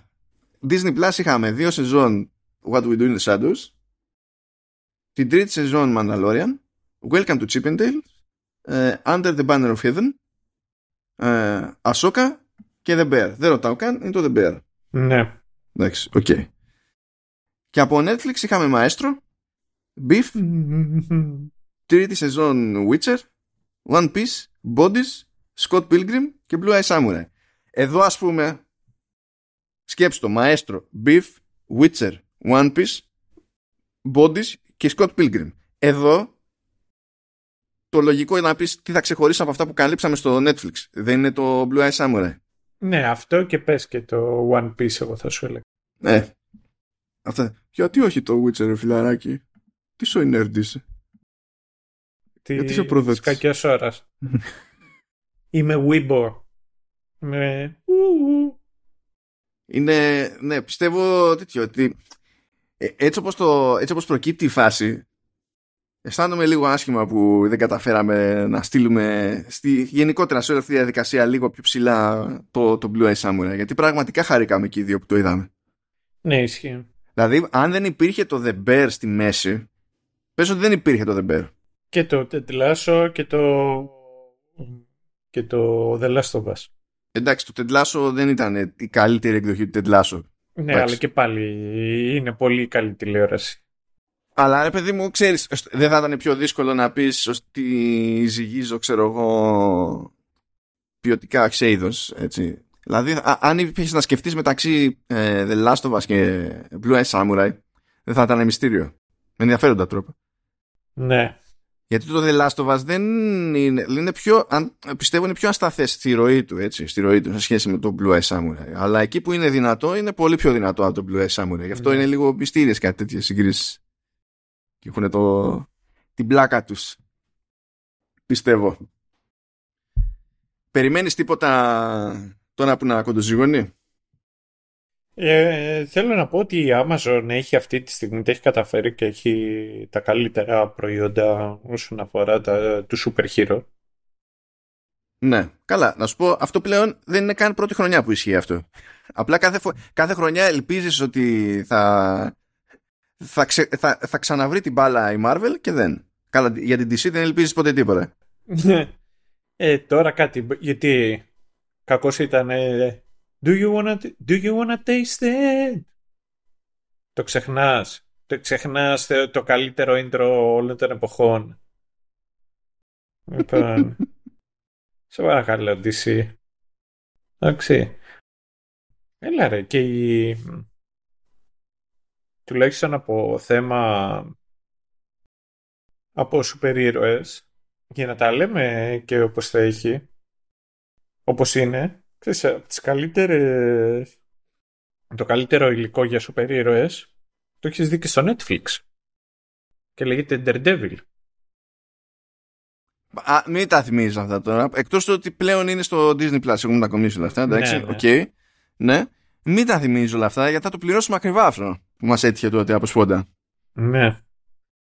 Και θα φροντίσουνε, θα φροντίσουνε στη, στη Disney να, να φτύσουμε αίμα για τη συμπάθεια αυτή που είχαμε στο τέλος. Ναι, ναι, ναι. Και μετά ξέρεις για να το δούμε θα πρέπει να έχουμε δει και 50 σεζόν από το ένα και 80 σεζόν από το άλλο. και ετοιμάσου. Θα, που θα, δικαία μου που θα πρέπει να κάτσεις να δεις ε, Echo. Και δεν ξέρω και ό,τι άλλο. και Seahulk. Για την περίπτωση του Daredevil θα πρέπει να δω και το Seahulk. Πού πας αυτό; Ναι, ναι. ναι. Κράιστε, κράιστε. Οπότε ακόμα και το Invisible κι ας έχει από τα χειρότερα animation όλων των εποχών, μερικές φορές νομίζω ότι βλέπω, ξέρεις, slideshow. Ναι, δεν θα το βάλω. Επειδή έχω δει αισθητά χειρότερα, ειδικά σε, δυτικά, σε δυτικό animation, δεν τολμάω να είμαι τόσο αυστηρός σε αυτό το χαρακτηρισμό. Ναι, όχι. Το θέμα είναι ότι έχουμε δει το τελευταίο διάστημα και αρκετά καλό animation. Δηλαδή και Blue Eye Samurai και το Arcane ήταν καλό. Αυτό. Ε, τώρα, δεν ξέρω πότε βγαίνουν χοντρικά, αλλά θεωρητικά, κάποια ε, έχουν potential για μέσα στο 24. Καλά, και αυτά τα οποία επιστρέφουν, επιτέλους επιστρέφουν. Συγγνώμη, πριν αρχίσεις, θέλω να σου πω ότι τώρα που μιλάμε, τώρα που μιλάμε, διάλεξε τελείως τυχαία στιγμή το Track TV να μου στείλει σούμα για, για το έτος μου ε, για να ξενερώσω με την πάρτη μου γιατί ισχυρίζεται ότι παρακολούθησα 1046 ώρες ε, τηλεοπτικού περιεχομένου. Συνέχισε. Αυτό. Λοιπόν, νομίζω ότι εντάξει επιστρέφει House of the Dragon έχει The Boys στην επόμενη σεζόν το Shogun θέλω να δω το πώς oh, περιμένω εκεί, περιμένω. Είπαμε, ελπίζω μόνο και μόνο επειδή είναι FX. Αν ήταν ε, Disney Original θα να... θα είχα σφιχτεί μέσα μου πολύ. Ε, δεν ξέρω αν θα βγει μέσα στο 24 που λογικά θα πρέπει να βγει μέσα στο 24 του ε, πώς λέγεται ο Batman που είναι ο Πάτισον. Ναι. Το Penguin. Το θυμάσαι με Colin Farrell; Ναι, το θυμάμαι, ναι. Δεν θυμάμαι πότε βγαίνει αυτό. Αυτό θέλω να δω. Το τι θα βγει, το τι θα παιχτεί και τα λοιπά. Σαν μήπως βγει τέτοιο. Ε, έχω μια μικρή περιέργεια για Fallout. Το πώς θα ναι, ε, τώρα, ε, κοίτα, εγώ θα, την κάνω, θα το κάνω ψυχικό εκεί πέρα, γιατί είμαι θύμα. Και είμαι θύμα, δεν είμαι τόσο μεγάλος φαν του Fallout, αλλά απ' τη μία ε, με νοιάζει να έχω εικόνα για το τι γίνεται με, με gaming IP σε επίπεδο transmedia. Αυτό με νοιάζει και, δηλαδή, και λόγω αντικειμένου γενικότερα. Ναι, ναι. Αλλά και χωρίς αυτό Θέλω να δω τι σημαίνει, διότι δεν το γράφει ο ίδιος, θέλω να δω τι σημαίνει το ότι εμπλέκεται έστω στην παραγωγή ο Τζόναθαν Νόλαν. Θέλω να, θέλω να δω. Δεν είναι αυτόματο σιγουράκι αυτό, αλλά με τρώει περιέργεια, ρε φίλε.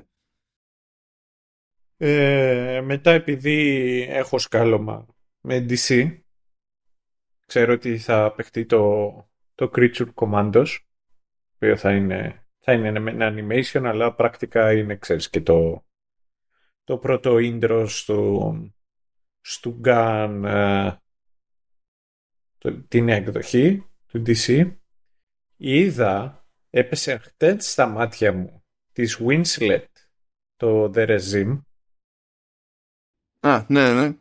Το θυμάμαι αυτό. Αυτό το οποίο, ξέρεις, μου φάνηκε λιγάκι ύποπτο να δω τώρα το τι παίζει.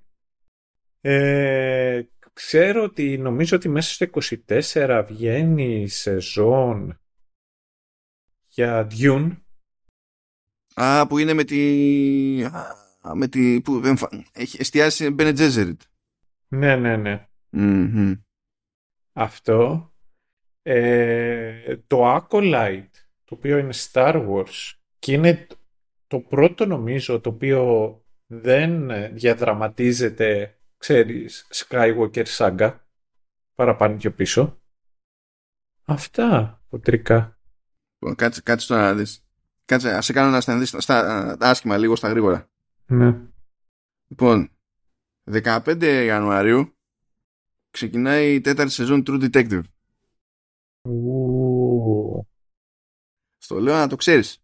Μην πεις μετά μπερδεύτηκα, παρέλειψα, ξεχάστηκα, γιατί ξέρω ότι έχουμε προβλέμα και οι δύο. Α, και το άλλο το οποίο θα δω το οποίο όμως δεν έχει να κάνει τώρα με συνδρομητικό, είναι λιγάκι πιο... Ξέρεις, ας το πούμε, συνδρομητικό θα είναι. Όχι, συνδρομητικό θα είναι, ξέρω ποιο θα πεις, 17 κλωστές. 17 κλωστές. Ναι, αυτό, αυτό. Είναι συνδρομητικό. Ναι, ναι, ναι.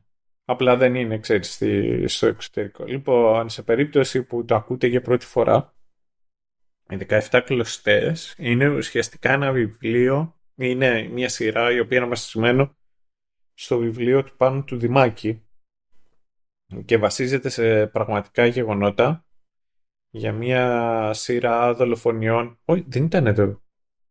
Μακελάρης ήταν. Σφαγής ήταν ουσιαστικά. Μια σφαγή η οποία, η οποία έγινε στο, στην πατρίδα μου στα Κύθυρα. Ε, τη χάνει να γνωρίζω το, το πάνω, το συγγραφέα.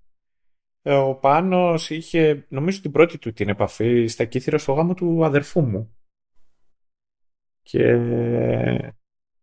και στο γάμο του αδερφού μου και όλες του είχε πει ο, ο, ο Νίκος ο αδερφός μου την, ε, την ιστορία τέλος πάντων ε, αυτού του σκηνικού και ο Πάνος ο οποίος ε, είχε γράψει ένα βιβλίο και ήθελε ξέρεις, αναζητούσε κάτι το οποίο θα τον εμπνεύσει για το επόμενο του κίνησε το ενδιαφέρον και ξεκίνησε να και χρόνια μετά γίνεται και, και σειρά. Ο αδελφός φταίει δηλαδή. Ναι, ως ένα σημείο ναι, αλλά εντάξει. Ο αδελφός μου φταίει για πολλά πράγματα. ε, αυτό γύρι. Παίζει κιόλας ο αδερφός μου. Είναι κομπάρσος. Αλλά είναι από τους καλούς, ρε, από αυτούς που μιλάει κιόλας. Δεν ξέρω κιόλας. δεν, δεν, δεν ξέρετε τι θα πει. Είναι και... Είδα και κάνανε γυρίσματα, οπότε και για μένα είναι, ξέρεις, είναι και διαφορετικό το ότι θα κάτσω να δω. Α, μωρέ, κοίτα εδώ, αδέ, αδέ, αδέ, κοίτα και αυτό να είναι, κοίτα και αυτό να είναι. Θα, θα, θα, έχω να λέω και τέτοια. Ένας από τους λόγους παραπάνω. Και ότι είναι στα κύθυρα. Και μετά έχουν ξαναγυριστεί αρκετές σειρές στα κύθυρα. Δηλαδή ήταν και το Τσιβάερι και το έτσι ξαφνικά και το Ποιο άλλο ήτανε. Αυτά είναι τα σίγουρα. Ναι, δεν, δεν θυμάμαι. Να είναι άλλο το οποίο έχει γυριστεί. Παίζει να έχει γυριστεί κι άλλο. Δεν έχω ιδέα. Και ξέρεις και να μην μου έρχεται αυτή τη στιγμή. Ο το ε, ξέρεις, κάθεσαι και χαζεύεις, λες, Α, κοίτα από εκεί πίσω. Ε, εγώ εντωμεταξύ δεν μένω και σε πιο τουριστικό χωριό. Αν και ο Πάνος Βλάχος π.χ. σε γυρίσματα τώρα σε καυτές σου γλωστές, στο χωριό μου έμεινε. και βγαίνει για τζόκινγκ το παιδί και χαιρετούσε τον παππού και τη γιαγιά που ήταν στη βεράντα. Λοιπόν, έτσι. Οπότε το χωριό μου δεν είναι το πιο τιμό φιλές, αλλά είμαι σίγουρος ότι θα κάθομαι και να χαζεύω και, να, και θα λέω στους φίλους που θα βλέπουμε μαζί. Να, βλέπεις από εκεί, από πίσω από αυτό το βουνό, βλέπεις, βλέπεις, βλέπεις, το βλέπεις αυτό το βουνό, ναι. Ε, εκεί ακριβώς από πίσω είναι το χωριό μου. Κάτι τέτοιο. Οπότε ναι, τώρα και βγαίνει αυτό 23 ε, Γενάρη. Ναι, θα είναι τέτοιο, Κοσμοτέ TV αυτό, ε. Κοσμοτέ TV. Και έχει πλάκα και όλες γιατί 23 Γενάρη έχει και γενέθλια ο αδερφός μου. Εντάξει, μια χαρά. ναι, και στη γιορτή, ναι, και στη γιορτή του είχαμε μαζευτεί στο σπίτι του, του αδερφού μου. Εκεί και είχε έρθει και ο Πάνος να, για τη γιορτή και τον επήρασε τον αδερφό μου και του έλεγε Είδες ρε, είδες, μίλησα εγώ. και έκανα Ναι, αυτό ακριβώς έγινε. Λέει στα γενέθλιά σου ρε μπαγάσα, για σένα το έκανα, για σένα. για να, λοιπόν, ε, για να μισό επανέλθουμε λίγο, επειδή κόβω λίγο κίνηση για το τι υποτίθεται ότι έρχεται και υπάρχει ένα θεωρητικό buzz Τώρα, αν θα πιάσει τόπο ή όχι, ο Θεός ψυχή του. Αλλά αυτό που ξεχνάω μονίμως είναι ότι κατά μία είναι κοντοζυγώνει τηλεοπτική, η live action βασικά, γιατί τηλεοπτική είναι και άλλη, η live action ε, απόδοση του Avatar The Last Airbender. Mm. Θέλουμε, δεν θέλουμε, νομίζω ότι από άποψη μηντιακή δεν θα γλιτώνουμε το αναφορές στο The Last Airbender από ένα σημείο και έπειτα, εντάξει. Ε, Έχουμε ξαναπεί για το Masters of the Air που είναι από συντελεστές του Band of Brothers και τα λοιπά και κατά μία έννοια πατάει στο, στην ίδια λογική. Έχω μια περιέργεια για το Three Body Problem που ναι, είναι, ναι, ναι, ναι, ναι, ναι. που είναι κινέζικο σκάλωμα αυτό και θεωρείται πολύ δύσκολο να αποδοθεί γενικά και είναι ένα ρίσκο από μόνο του και μόνο ότι κάνουν τον κόπο. Θέλω να σε ενημερώσω Σταύρο ότι σκάει σειρά TED Τι TED? McFarlane Ted, ο Αρκούδος, ναι, σκάει ναι. σειρά. Να στο λέω να το ξέρεις. Ναι, εντάξει. Δεν ξέρω ποια θα είναι η κατάληξη, αλλά συμβαίνει αυτό το πράγμα. Συμβαίνει. Ε, εντάξει, και θα, τέτοιο, θα σκάσει σε τηλεοπτική σειρά της AMC ο Clive Owen. Oh. Και ξέρεις, να κάνει το κλασικό ρε παιδί μου. Είναι μια δεκαετία something or other και θα κάνει τον detective και, και τα λοιπά. Τώρα εντάξει. Και γενικά παίζουν και κάτι Γάλλοι μέσα για κάτι. Θα, δεν, δεν ξέρεις τι να υποθέτεις, απλά ελπίζει επειδή έχεις μια τέλος πάντων αδυναμία. Πες το έτσι. Τώρα πραγματικά ο Θεός και η ψυχή τους έχει πραγματάκια ενώ από άλλα για να δω εδώ τι άλλο υποτίθεται ότι έρχεται. Καλά, μου αρέσει που πήρε ημερομηνία το Arcane και είναι για 6 Νοεμβρίου, όχι, είναι για 6, ναι, 6 Νοεμβρίου του 24. Δηλαδή το μόνο αστείο στην όλη υπόθεση είναι ότι η πρώτη σεζόν είχε, όχι ολόκληρη, αλλά τα τρία της πρώτα επεισόδια είχαν σκάσει 6 Νοεμβρίου του 21. Ναι, ναι, ναι. Αυτό δεν είναι τυχαίο γιατί την πρώτο μισό του Νοέμβρη τελειώνει το αποκορύφω, ξέρεις, είναι τελειώνει εκείνες τις μέρες το... Παγκόσμιο. Το παγκόσμιο του League of Legends. Ναι. Ο, ένα και μετά δύο αυτό το οποίο έχει παρατηρήσει η Riot και το σχολίαζε είναι ότι πικάρουν τα πάντα κατά τη διάρκεια των Worlds. Δηλαδή ο κόσμος παίζει περισσότερο, αγοράζει περισσότερο, παρακολουθεί περισσότερο, δηλαδή τρελαίνονται. Και μετά λέει, με το που τελειώσει, μπαμ, πέφτει το ενδιαφέρον για, για το franchise κάθετα, για το IP. Αυτό σαν burnout. Οπότε, ξέρεις, έχει και ενδιαφέρον τώρα το πώς θα το πάνε. Um, κάτι που συνεχίζεται δεν ξέρω βέβαια αν θα προλάβει. Μάλλον θα προλάβει, γιατί η δεύτερη σεζόν έτσι και αλλιώς και, και Οκτώβριο, τελείωσε Νοέμβριο. Ε, συνεχίζεται όμως υποτίθεται το Boss Legacy. Έβλεπα το Boss που είναι στο Prime.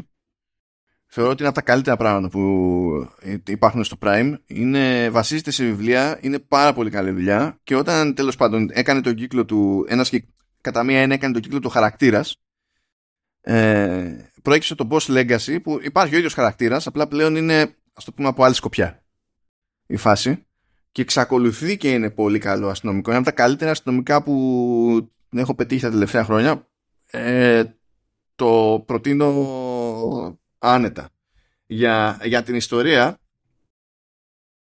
εντάξει, ο χαρακτήρας λέγεται Ιερώνυμος Boss. Ε, θα πει κάποιος φιλαράκι που πας. Δεν φταίμε εμείς. Ε, πρώτα απ' όλα ε, Τέλος πάντων, αυτός που έγραψε τα βιβλία έφαγε σήμα. Πού είναι Μητροπολίτης αυτός; Με τον. Ο... Έφαγε σήμα με Ολλανδό ζωγράφο του 15ου και 16ου αιώνα. Οπότε, άστο, άστο αυτό, εντάξει. Ε, αλλά έχει πλάκα διότι το, το boss, ο, ο boss μάλλον σαν χαρακτήρας, κατά μία έννοια, ανήκει σε ένα περίεργο αστυνομικό universe. Ναι. Λοιπόν, τα βιβλία γράφονται από τον Μάικλ Κόνελι και ο Μάικλ Κόνελι παίζει γενικά σε αυτό το, το είδος αλλά ε, έχει φτιάξει πολλαπλούς χαρακτήρες τέλος πάντων που, και IPs, IPs που μπορεί να μην το έχετε πάρει χαμπάρι ότι και καλά συνδέονται τέλος πάντων. Ε, νομίζω ας πούμε το, το The Lincoln Lawyer είναι του ίδιου και υποτίθεται ότι κατά μία έννοια συνυπάρχουν αυτοί οι χαρακτήρες στον κόσμο που έχει φτιάξει. Ενώ επειδή είναι διαφορετικά, ε, διαφορετικοί αυτοί που έχουν τα δικαιώματα στα τηλεοπτικά και κινηματογραφικά δεν γίνεται ποτέ καμιά συγκλονιστική αναφορά ή κάποιο crossover ξέρω και κάτι τέτοια ρε παιδί μου. Έχει κάτι τέτοια περίεργα. Είναι καλά, όμως υποτίθεται ότι είναι σόι για τα βιβλία και είναι σίγουρα σόι το, το, το, τηλεοπτικό boss μαζί με το boss legacy. Πολύ καλό, σταθερά καλό. Το προτείνω άνετα. Και το προτείνω μεν άνετα, αλλά εντάξει, να πω την αμαρτία μου, όταν βλέπω τη Μίμη Ρότζερς και θυμάμαι ότι από εκεί ξεκίνησε το, το μπάσιμο του Tom Cruise σε ιδεολογία σφίγγομαι λίγο σφίγγομαι λίγο καλά παίζει η γυναίκα δεν είναι αυτό το θέμα αλλά σφίγγομαι βρε αδερφέ και θέλω να σε ενημερώσω, Σταύρο, ότι για λόγους που δεν αντιλαμβάνομαι, είναι και στο διοικητικό συμβόλαιο του, του World Poker Tour. στο διοικητικό συμβούλιο. Άμα... Απλά πράγματα που συμβαίνουν στη, στη ζωή. Οκ. Και δεν ξέρω, έχεις κάτι άλλο που θες να μοιραστείς με τον κόσμο, γιατί έχω ένα τελευταίο stop. Όχι, Αλλά έχει νόημα όχι. να είναι για τελείωμα. Όχι. Α, ναι, ε, ότι ακούγεται πιθανότητα για, για συνέχεια του τέτοιου.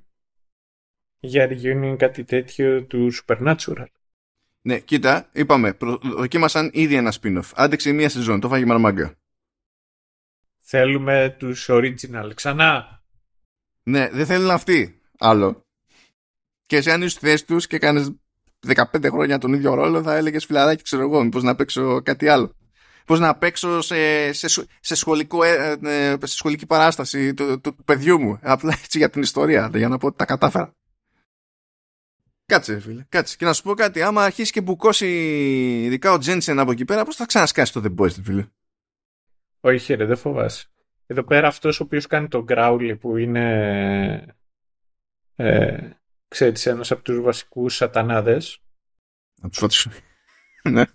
ε, και του Supernatural ο τύπος είναι κτηνός. Κτηνός. Μπράβο Λεβέτη. Μπράβο. Αυτός έχει επι- επιβιώσει από έξι ε, τέτοιο, ανακοπ... ε, τέτοιο heart attacks, εμφράγματα. Α, κάπου το διάβαζα αυτό, ότι, έφα- ότι έπαθε πολλά μαζεμένα όμως, ότι Ναι, ήταν ναι, φάση ναι, ναι, in one ναι. go. Ναι, ναι, ναι. Γίγαντας. Έβγε αγόρι μου. Έβγε. Εκεί. Ε, εντάξει. Λοιπόν, επειδή ξέρω σε ποια περίοδο είσαι, εσύ, θέλω να μου πεις αυτή τη στιγμή που γράφουμε 22 Δεκεμβρίου σε τι φάση είσαι με, με Tolkien για φέτος; Ε, τελείωσα το πρώτο βιβλίο. Μου πήρε λιγάκι περισσότερο για να το διαβάσω. Και λέω να κάνω τσαχπινιά. Να μην διαβάσω τα άλλα δύο. Και να γυρίσω λιγάκι και να διαβάσω Lost Tales. Ένα κράκ. Όπου στο τέλος έχει ε, κάτι παραρτήματα τα οποία αφοράνε την τρίτη γη, την τρίτη εποχή και έχει π.χ. το πώς ε, πέθανε ο, ο Ισίλντουρ και χάθηκε το δαχτυλίδι. Έχει μια άλλη ιστορία που λέει ο Γκάνταλφ από τη δικιά του πλευρά πως ήταν η όλη φάση με, με το Hobbit, με την ιστορία του There and Back Again. Ξέρεις το πώς προσπάθησε από μια πιο σοβαρή πλευρά να πείσει το Thorin και μπλα μπλα μπλα. Και έχει και ένα πολύ ωραίο άλλο story το οποίο δείχνει βρίσκουν τέλος πάντων ε, βρίσκει ο Γκάνταλφ μέσα στο Orthanc εκεί στο Isengard βρίσκει μια, ένα κρυφό δωμάτιο και δείχνει τις μελέτες τις οποίες έκανε ο Σάρουμαν και ήθελε να φτιάξει ένα ακόμα μεγαλύτερο δαχτυλίδι και μπλα μπλα μπλα. Οπότε ξέρεις, θα το, θα το παίξω έτσι. Γιατί, Λοιπόν, θέλω, θέλω να σε ενημερώσω ότι από τις 10 Νοεμβρίου, από τις 15 Νοεμβρίου, συγγνώμη, τρέχει έκθεση στη Ρώμη για το έργο του Tolkien επειδή έχουν περάσει 50 χρόνια από το θάνατό του. ναι, Ένας λόγος που τρέχει όλο αυτό ε, από το αντίστοιχο Υπουργείο Πολιτισμού είναι επειδή η εκδεξιάς Τζόρτζια Μελώνη που είναι πρωθυπουργός της Ιταλίας έχεις Μμμ. σκάλωμα με Tolkien. μπράβο ρε, μπράβο ρε. Ε, θέλω, θέλω να συνειδητοποιείς λίγο ότι ε, ε, επεφημείς μια φιγούρα που στο ευρωπαϊκό πολιτικό στερέωμα αντιμετωπίζεται ως ακροδεξιά. Just saying. Απλά να σου πω τι, σημαι- τι σημαίνουν αυτά που, που συμβαίνουν. Ε, δεν έχει καν σημασία τι γνώμη έχετε για τη Μελώνη. Ε, προσπαθήστε να, αποφα... να απολαύσετε αυτό που συμβαίνει αυτή τη στιγμή. Λέει λοιπόν ότι η Μελώνη όταν ήταν μικρή δινόταν Hobbit. Stop, I cannot be more erect. Περίμενε, περίμενε. Ε, επίσης, όταν πρωτοέγινε υπουργός ε, σε μια φωτογράφηση για περιοδικό, πήγε, και, πήγε να ποζάρει δίπλα σε ένα άγαλμα του Γκάνταλφ. ναι. Στην εκλογική της εκστρατεία ε, ο, ήταν ρε παιδί μου, ξέρεις, να πάρει, να, να βγει επί σκηνής και να αρχίσει να λέει, έτσι. Μμμ. Ε, και είχε φροντίσει ε, εκεί που βγαίνει, ξέρεις, ο όποιος είναι να σε προλογίσει ρε παιδί μου ε, τελείωνε εκεί για να κάνει τον πάσιμο η Μελώνη με την ατάκα The day of defeat will come but not today ε, και το εξτραδάκι γιατί αυτό τώρα το, συνδέονται όλα αυτά δηλαδή το ότι η τύπησα είναι δεξιά ε, και έχει σκάλαμα με Tolkien μπορεί σε άλλες χώρες να μην είναι προβλεπέ αλλά μαθαίνω ότι στην Ιταλία είναι προβλεπέ τι, ότι οι φασίστες διαβάζουν Tolkien; Ε, ναι. Γιατί λέει. Το Σάιρ είναι για τα Hobbit, ρε. Σαμ για δήμαρχος. Make Hobbiton great again. Έπαιζε ένα συγκεκριμένος πρόλογος, λέει, στις ιταλικές μεταφράσεις των βιβλίων. Που η αλήθεια είναι ότι δεν πρόλαβα να τον πετύχω. για να σου πω συγκεκριμένα ποιος είναι ο πρόλογος. Αλλά ήταν πρόλογος έξτρα για την ιταλική έκδοση, είναι παιδί μου. Ναι, ναι. Ε, που επειδή έβγαζε, πώς να σου πω, μια συντηρητική πατριωτήλα, αγαπήθηκε από τη δεξιά στην Ιταλία από τη δεκαετία του 70. Και η δεξιά στην Ιταλία έχει τεράστιο χάρντον με τον Τόλκιν ως παρενέργεια όλου αυτού. Ξέρεις τι παίζει, ήταν ότι ξέρεις πάνω κάτω για τον Τόλκιν η όχι, όχι, δεν θα, όχι, δεν θα ξεκινήσει το σοβαρό το σχολείο. Δεν έχει τελειώσει ακόμα. Δεν έχω τελειώσει τα Α, συγγνώμη, συγγνώμη. Ε, ό, όταν πήρε την Πρωθυπουργία, όταν βγήκε, όταν εκλέχθηκε η Μελώνη, βγήκε η αδελφή της, η Αριάννα, και έκανε ένα, μια δημοσίευση στο Facebook και είπε ότι ε, θα φροντίσει να συνοδεύσει την αδελφή της.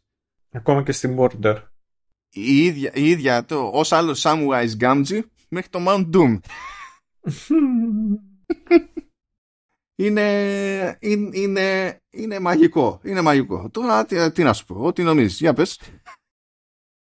Όχι, δεν μπορώ να φανταστώ. Ένα από τα πράγματα είναι ότι χοντρικά ξέρεις μην αστήρι και οι κόντορ πέφτουν πάνω κάτω ανάλογα με την περίπτωση που μπορείς να πεις ότι είναι και, και Ρώμη και, και Βυζάντιο.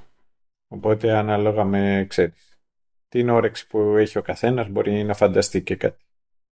Ναι, η αλήθεια είναι ότι ε, ε, δεν είναι λίγο περίεργο αυτό, επειδή οι σχετισμοί με, με γνωστές τέλος πάντων αυτοκρατορίες είναι προβλεπέ αλλά, και, και, δια, και διαπιστωμένοι. Αλλά πάντα απορώ με τους ανθρώπους που νομίζω στην Ευρώπη δεν είναι αυτονόητο αλλά στην Αμερική είναι αυτονόητο που ο μόνος τρόπος δηλαδή ε, δεν μπορούν να σκεφτούν αυτοκρατορία ως concept ε, που να μην είναι ε, κάτι σατανικό. Ναι. Στον αυτόματο. Θεωρούν δηλαδή ότι το, το, ως καθεστώς εγώ, κάτι τέτοιο είναι αυτόματα ο κόμπος να χαλάσει ε, μόνο ό,τι χειρότερο. Δεν μπορεί να είναι τίποτα άλλο. Και ότι πρέπει δηλαδή ε, είναι, είναι φυσικό και αναμενόμενο ο οποιοδήποτε άνθρωπος να, είναι, να πηγαίνει κόντρα στο concept της αυτοκρατορίας. Το οποίο δεν το αντιλαμβάνουμε ε, γενικά. Γενικά. Τώρα ακούγομαι εγώ δεξιός, αλλά δεν το εννοώ έτσι. Δηλαδή, ε, π.χ. οι Αμερικανοί είναι σίγουροι ότι είναι δημοκρατία, αλλά ε, δεν ξέρω τέλος πάντων τι debate μπορεί να κάνουν στο ιστορικό τους για αυτό το ζήτημα. Αλλά ε, ε, ε πώς γίνεται να μην θυμούνται ποτέ ότι για μεγάλο μέρος του υπολείπου κόσμου είναι αυτοκρατορία; Δηλαδή δεν το, δεν το πολύ πιάνω αυτό σαν φάση. Δηλαδή είναι λίγο debatable κάποια πράγματα. But anyway, ναι, OK. Okay.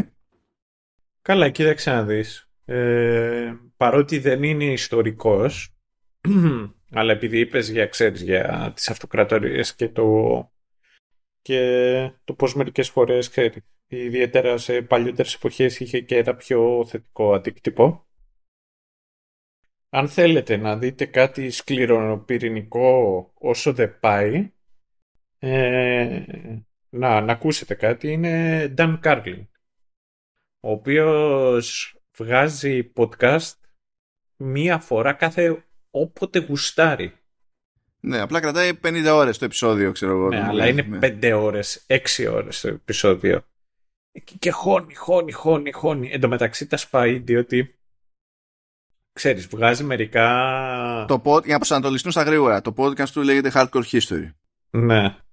Δεν έχει μόνο αυτό, έχει και το Hardcore History Addendum και το Common Sense, αλλά τέλος πάντων, εννοεί το Hardcore History ο Σταύρος. Συνέχισε, Σταύρο. Εκεί και τα πρώτα τρία, τα οποία είναι συνολικά λίγο περισσότερο από το να δεις το extended version του Lord of the Rings, έχει να κάνει με την... Ε, για, για την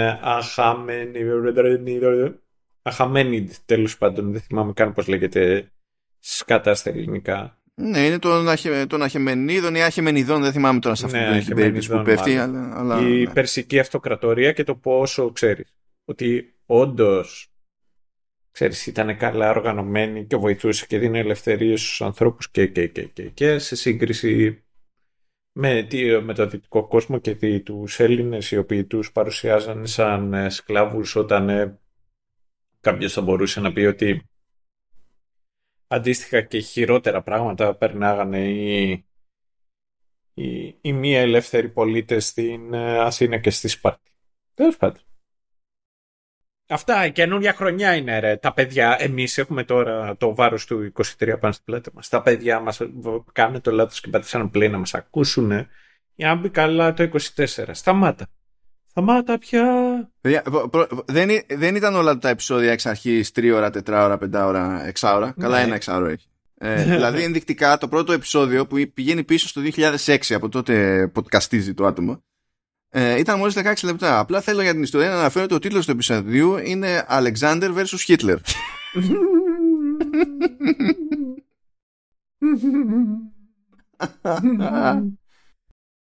είναι, είναι σί, σίγουρη επιτυχία.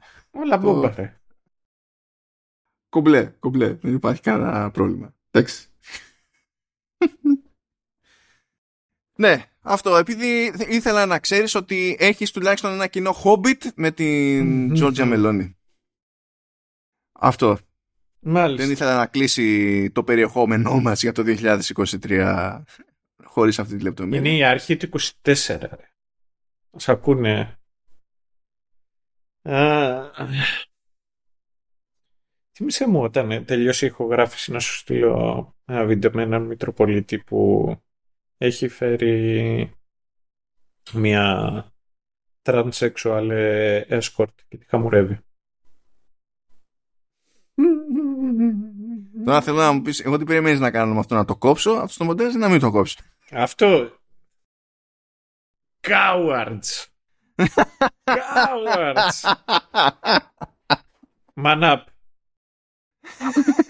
Και με αυτό το χαρμόσυνο γεγονότο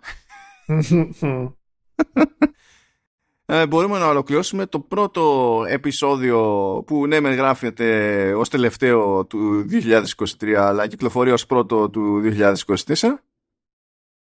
ε, είναι νομίζω και καλός κλείσιμο του 23 και ενδεικτικό του τι σας περιμένει το 2024 λειτουργεί ποικιλοτρόπος Ελπίζουμε να έχετε χωνέψει καλά. Λόγω timing του επεισοδίου πρέπει, δηλαδή τα χειρότερα έχουν περάσει. Αλλά... Δεν έχουν και Πάσχα ρε. Δεν έχει και Πάσχα.